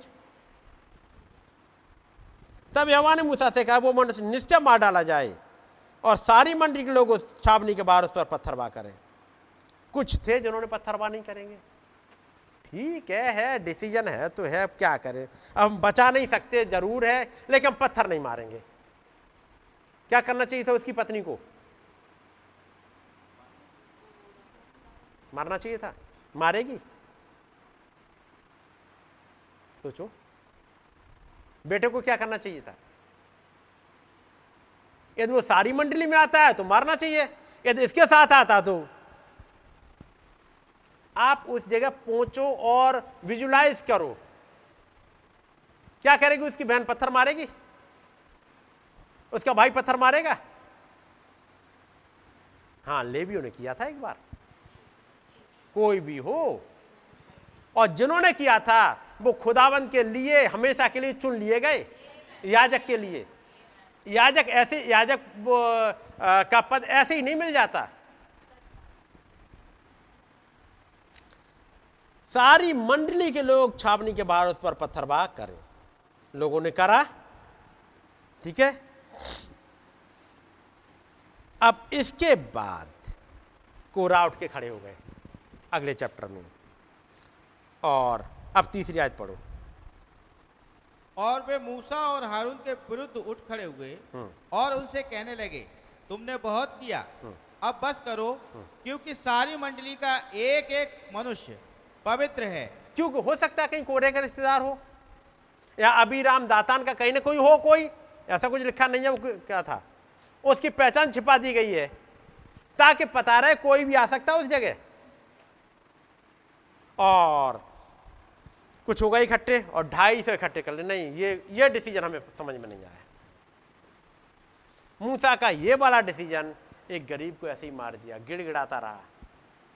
गरीब था, तभी तो लकड़ी बीनने चला गया।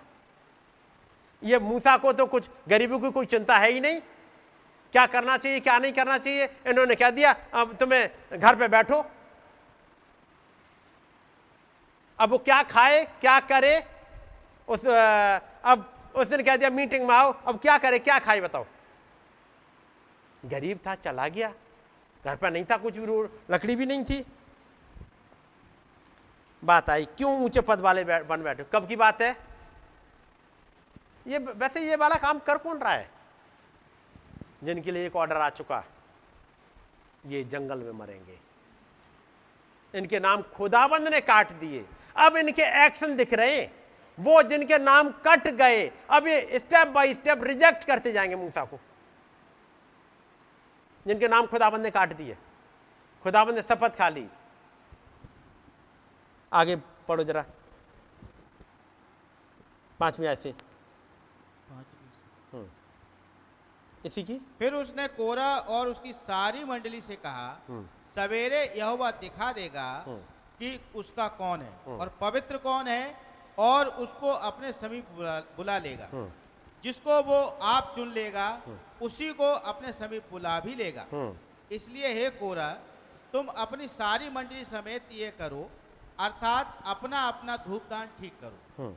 और कल उसमें उनमें आग रखकर यहोवा के सामने धूप देना। देखो मूसा कह रहा है देखो हम नहीं कर रहे डिसाइड अब क्योंकि तुमने मुझे ही रिजेक्ट कर दिया है। मूसा कोई रिजेक्ट किया क्योंकि मूसा के खिलाफ आ गए। मूसा ने कहा अब मैं क्या डिसाइड करूँगा? क्योंकि मैं अब तक तुम्हारा डिसीज़न देता रहा क्योंकि तुम मेरी सुनते रहे। अब मैं नहीं करूँगा डिसीज़न जब बात मेरे ही तरफ़ आ गई है मैं ही एक कल्प्रिट बना दिया गया हूँ मैं अपने आप को साइड करता हूँ। अब खुदाबंद जाने। अपना धूपदान लो खुदाबंद के सामने आ जाओ। हम्म। आगे प, वहाँ पढ़ लीजिएगा बाद में। ग्यारहवीं आज पढ़ो जरा। और इसी कारण तू अपनी सारी मंडली को यहोवा के विरुद्ध इकट्ठा किया है। हाँ। हारून कौन है कि तुम उस पर बुड़बुड़ाते हो? हम्म आगे। बारह बारहवीं आयत फिर मूसा ने एलियाब के पुत्र दातान और अभिराम को बुलवा भेजा। और उन्होंने कहा हम तेरे पास नहीं आएँगे। अब यहाँ पर मूसा ने कोरा को बुलाया। कोरा आ गए। उन्होंने कहा, कल अपना धूपदान तैयार रखो और खुदावंत के पास आओ, अपनी भेंट ले करके तब डिसाइड हो जाएगा खुदाबंद ने किसको चुना है? फिर उन्होंने खबर भिजवाई अलियाब के पुत्र को भी बुला लो, दातान को और अभिराम दोनों को बुलवा लो। उन्होंने कहा, हम नहीं आ रहे। मूसा होंगे, अपने घर के होंगे, हम नहीं आ रहे तुम्हारे पास। क्या ये छोटी बात है कि तू हमको ऐसे देश जिसमें दूध और मधु की धाराएँ बहती हैं, इसलिए निकाल लाया है? कि हमें जंगल में मार डाले? फिर क्या तू हमारे ऊपर प्रधान भी बनकर अधिकार जताता है? फिर तू हमें ऐसे देश में जहाँ दूध और मधु की धाराएँ बहती नहीं पहुँचाया और ना हमें खेतों और दा की बारियों का अधिकारी किया? क्या तू इन लोगों की आँखों में धूल डालेगा? हम तो नहीं आएँगे। ये किनका स्टेटमेंट है? ये प्रधान है एरा गहरा नहीं है, ये प्रधान है। कोरा के चक्कर में फंस गए हैं। थे गले सिकवे पहले से एक जगह आके इकट्ठे हो गए और कारण कौन बन गया? वो बेचारा गरीब। है कि नहीं? आप उस स्पिरिट को पकड़िएगा।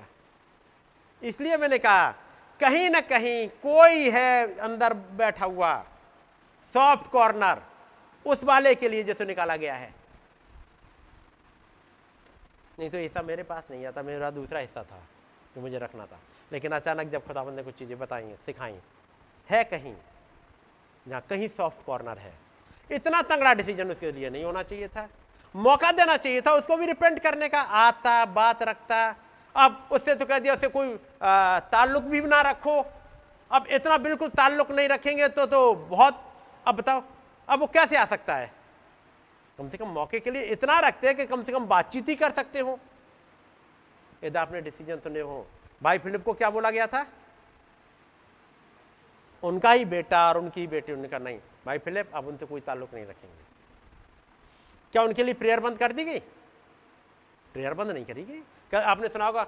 भाई फिलिप, याद रखिएगा खुदाबंद एक दिन देगा, एक आयत को लेकर के, ये प्रॉमिस है, तुम और तुम्हारी संतानों के लिए।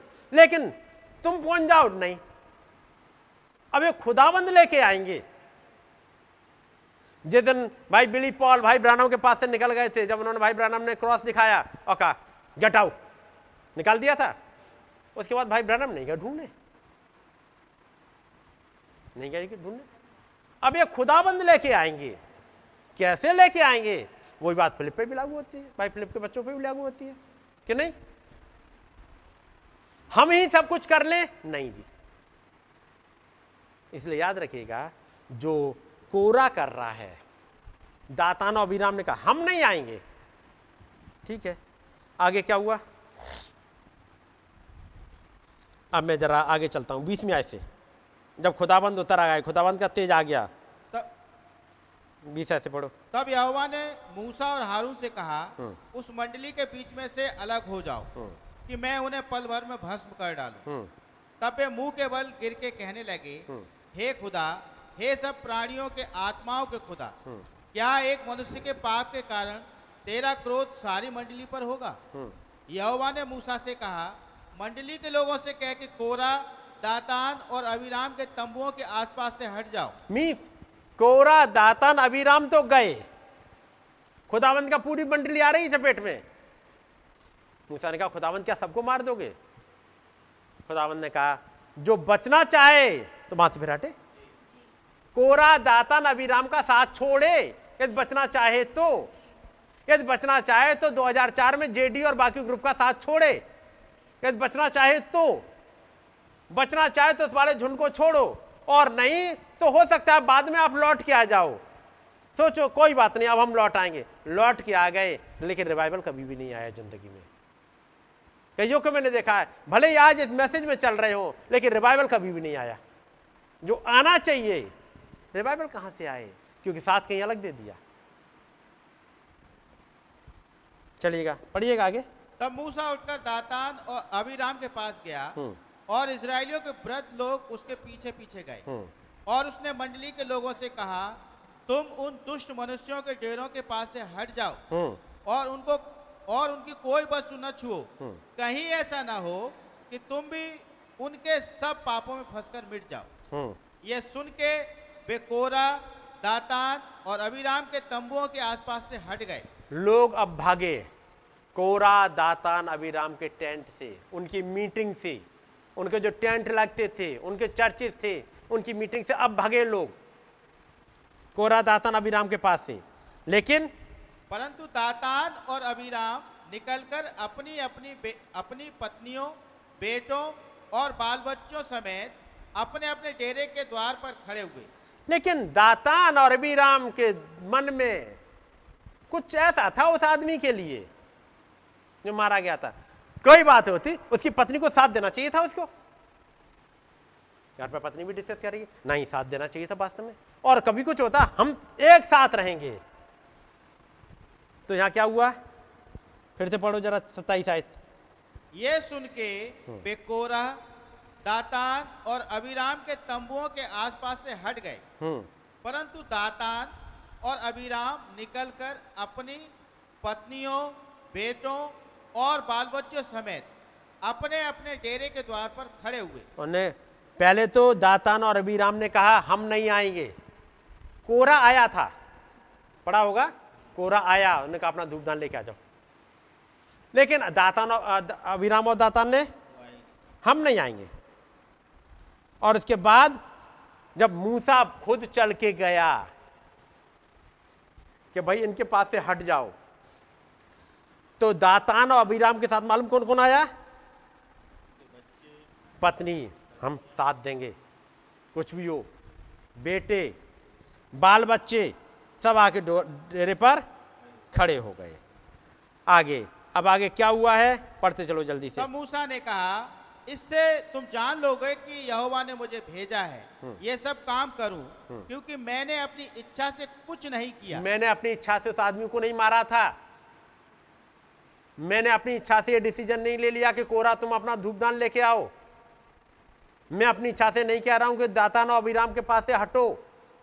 एक इंस्पिरेशन है जिसके थ्रू मैं कह रहा हूँ। और जब ये कहा अब तुम जान लोगे मैंने अपनी इच्छा से नहीं किया। आगे। यदि उन मनुष्यों की मृत्यु और सब मनुष्यों के समान हो और उनका दंड सब मनुष्यों के समान हो तब जानो कि मैं यहोवा का भेजा हुआ नहीं हूँ हम्म परंतु यदि यहोवा अपनी अनोखी शक्ति प्रकट करे हम्म। और पृथ्वी अपना मुँह पसार कर उनको और उनका सब कुछ निगल जाए हम्म। और वे जीते जी अधोलोक में जा पड़े हम्म। तो तुम समझ लो हम्म। कि इन मनुष्यों ने यहोवा का अपमान किया है ये प्रूफ है अब आगे और याद रखिएगा ऐसे ही लॉस एंजल्स ऐसे ही जाएगा।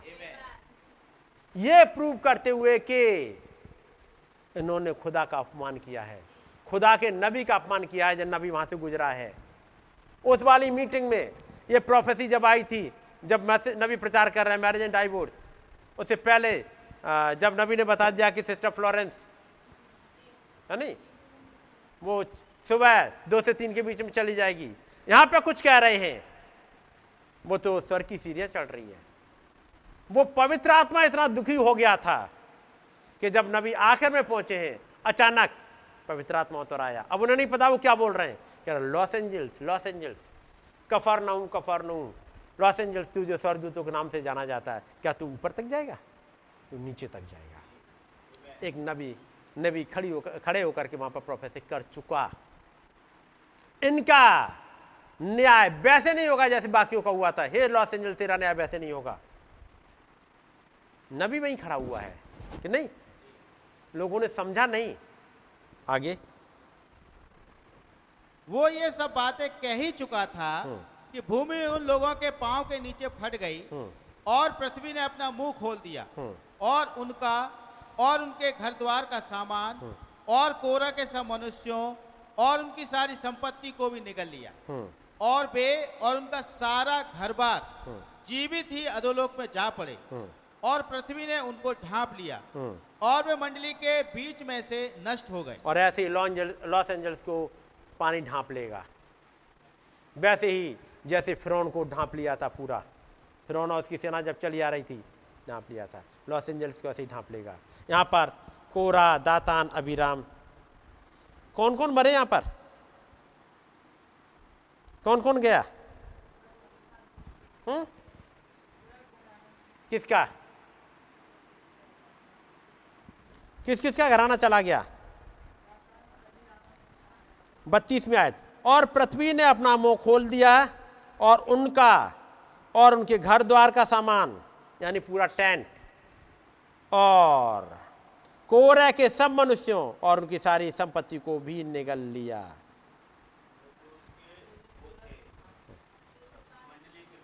जो मंडली के साथ लोग थे। अभिराम का परिवार गया? क्योंकि बच्चे भी निकल के आके खड़े हो गए, पत्नी भी निकल के आके खड़ी हो गई। दातान का? चले गए? कोरा का? चलिए, एक चीज़ पढ़ दें आपके सामने। इसी का छब्बीस अध्याय। छब्बीस अध्याय इसी का। और नौमी आय से। और एलियाब के पुत्र नमुएल दातान और अभिराम थे। हम्म, ये वही दातान और अभिराम हैं हम्म। जो सवासद थे। हम्म, जिस समय कोरह की मंडली ने यहोवा से झगड़ा किया था उस समय उस मंडली में मिलकर बेबी मूसा और हारून से झगड़े थे।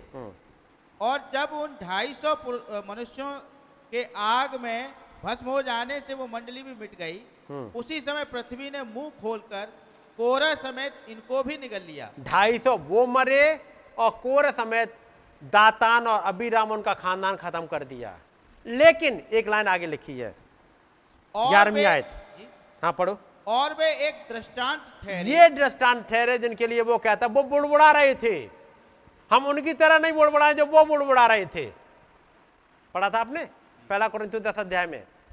लेकिन ग्यारहवीं आयत कुछ कहती है परंतु कोरह के पुत्र नहीं मरे थे। परंतु कोरा के पुत्र तो नहीं मरे थे। वो क्यों बच गए? हैं?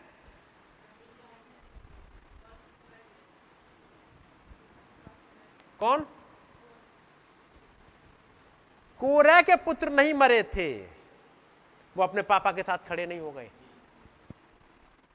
कोरा ने कर लिया था। लेकिन वहाँ आपने क्लियर लिखा देखा होगा, अबीराम और दातान और उसकी पत्नी और बेटे और बाल बच्चे निकल के आके खड़े हो गए। वहाँ यह नहीं लिखा है कोरे की पत्नी और कोरे के बच्चे निकल के आए। नहीं।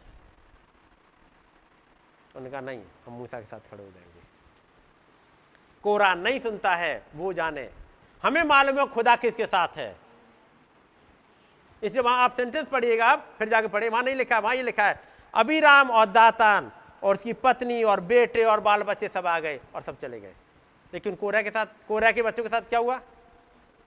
यहाँ वचन कहता है ये लिखी गई आयत। परंतु कोरा के पुत्र तो नहीं मरे थे।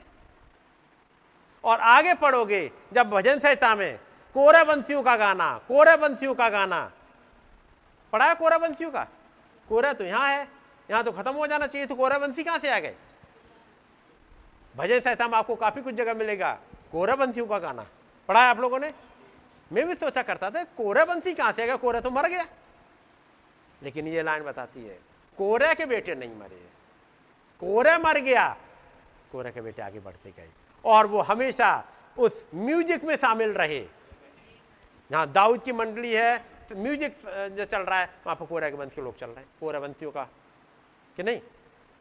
ज़रूरी है, एक राइट मिनिस्ट्री बच्चों ने समझ ली, वो एक साथ चले गए। कोरा के बजाय दाता अभिराम की पत्नी ने नहीं समझा, है कि नहीं? और वो एक दृष्टांत बन गए तो बुड़बड़ाना आप समझे, वहाँ बुड़बड़ाना कौन सा वाला है? लेकिन ऐसे समय पर जो बातें चित्त में नहीं चढ़ी, जो हमारे याद में नहीं आई, जो नहीं दिखी खुदाबंद अब दिखा रहे हैं और एक आयत कहती है, और खुदाबंद ने अपना आत्मा भेजकर हम पर प्रकट किया। तो जब ऐसा मौका हो, जब खुदाबंद प्रकट करे तो ज़रूर देख लें गौर से कि खुदाबंद हमारे समय में क्या क्या खोल, खोलना चाह रहे हैं। क्योंकि कहीं एक आत्माओं का डिसर्नमेंट आपको पकड़ना पड़ेगा, नहीं तो मिस कर जाओगे। जैसे डेविड ड्यूप्लेसिस मिस कर गया, या आज के समय में ढेर सारों ने मिस कर दिया है। गॉड ब्लेस यू, मैंने आज काफ़ी टाइम ले लिया है। जो इतना लेने का टाइम मतलब नहीं था मुझे कुछ दूसरे मैसेज को लेके आना था। आ, लेकिन जैसे खुदावंत की मर्ज़ी आइए हम लोग दुआ करेंगे।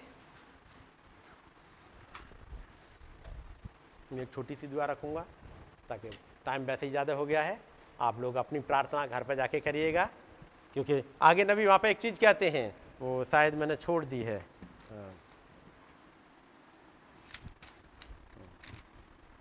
क्योंकि जब आगे बात कहते हैं नबी, इसी बात को आगे लेके चलेंगे और तब कहते हैं, मैं संत पॉलिस के साथ यही कहूँगा। नबी कहते हैं यहाँ पर, मैं संत पॉलिस के साथ यही कहूँगा कि जो आँखों ने नहीं देखा और कानों ने नहीं सुना और जो बातें मनुष्य के चित्त में नहीं चढ़ी, उन्हें खुदा ने अपने प्रेम रखने वालों के लिए रखी हैं। अतः, यदि आप टेप सुन रहे हो और आप बचे हुए नहीं हैं तो आप टेप बंद कर दें। आप टेप रिकॉर्डर चलाना बंद कर दें और प्रायश्चित करें और खुदा के साथ अपना संबंध सुधार लें। आगे पढ़िएगा, आपको मिलता जाएगा। वो कहते हैं, अब ये इंपॉर्टेंट नहीं, पहले पूरा पढ़ते ही जाओ।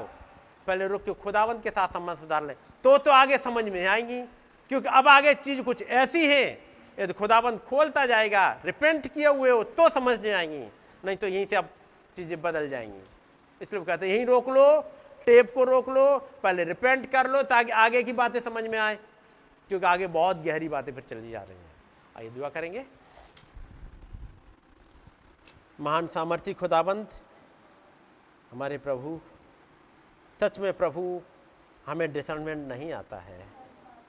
हम बहुत हल्के पाए जाते हैं और तमाम बार बहक जाते हैं लॉर्ड प्रभु, हमें आपके सामर्थ्य हाथ की ज़रूरत है। कि वो आए और हमें थामे और हमें हम आपके साथ ले चले। आप ही आइएगा प्रभु, हमें एक ऊंचाई पर उठा लीजिएगा। वहाँ पर जहाँ से चीज़ें दिखने लगती हैं, चीज़ें समझ में आने लगती हैं, चीज़ें हृदय की गहराई में और सोल में बैठने लगती हैं। प्रभु, इस छोटे से झुंड के साथ हो। आपका रहम चाहते हैं। मदद करिएगा प्रभु, ताकि आपके भेद, आपकी बातें समझ में आने हमारे भूल चुक अपराधों को माफ़ करें प्रभु, और जहाँ कहीं कमियाँ पाई जाती हैं प्रभु। आपने वादा किया है कि एक बेदाग, एक बेझुर्री, एक दुल्हन को जो सिद्ध है, खड़ी करेंगे प्रभु, उठा करके। प्रभु, मदद करिएगा। हमारी भी प्रभु। ताकि हमारी तमाम झुर्रियाँ ख़त्म हो सकें। हमारे सारे दाग मिट सकें प्रभु। हम आपके सामने एक परफेक्ट दुल्हन के रूप में खड़े होने पाए। हमारे लिए अपने भेदों को और बहुत ऐसे खुलते चलेगा एक बार फिर से सारा आधा सारी महिमा आपको ही देते हैं। धन्यवाद की भेंट को बिनती को प्रभु यीशु मसीह के नाम में चढ़ाते हैं। आमीन। आए हमारे पिता, आप जो आसमान में हैं, आपका नाम पाक माना जाए, आपकी बादशाही आए। आपकी मर्ज़ी जैसे आसमान में पूरी होती है, ज़मीन पर भी हो। हमारी रोज़ की रोटी आज हमें बख्श दें जिस प्रकार से हम अपने कसूर वालों को माफ़ करते हैं, हमारे कसूरों को माफ़ करें। हमें आजमाइश में ना पढ़ने दें, बल्कि बुराई से बचाएँ क्योंकि बादशाहत कुदरत और जलाल हमेशा आपका Billy home is bright and fair. I feel like traveling on. Pain or death can enter there. I feel like traveling. Yes, I feel like traveling on. Yes, I feel like traveling on. My heavenly home is bright and fair. I feel like traveling on. God bless you all.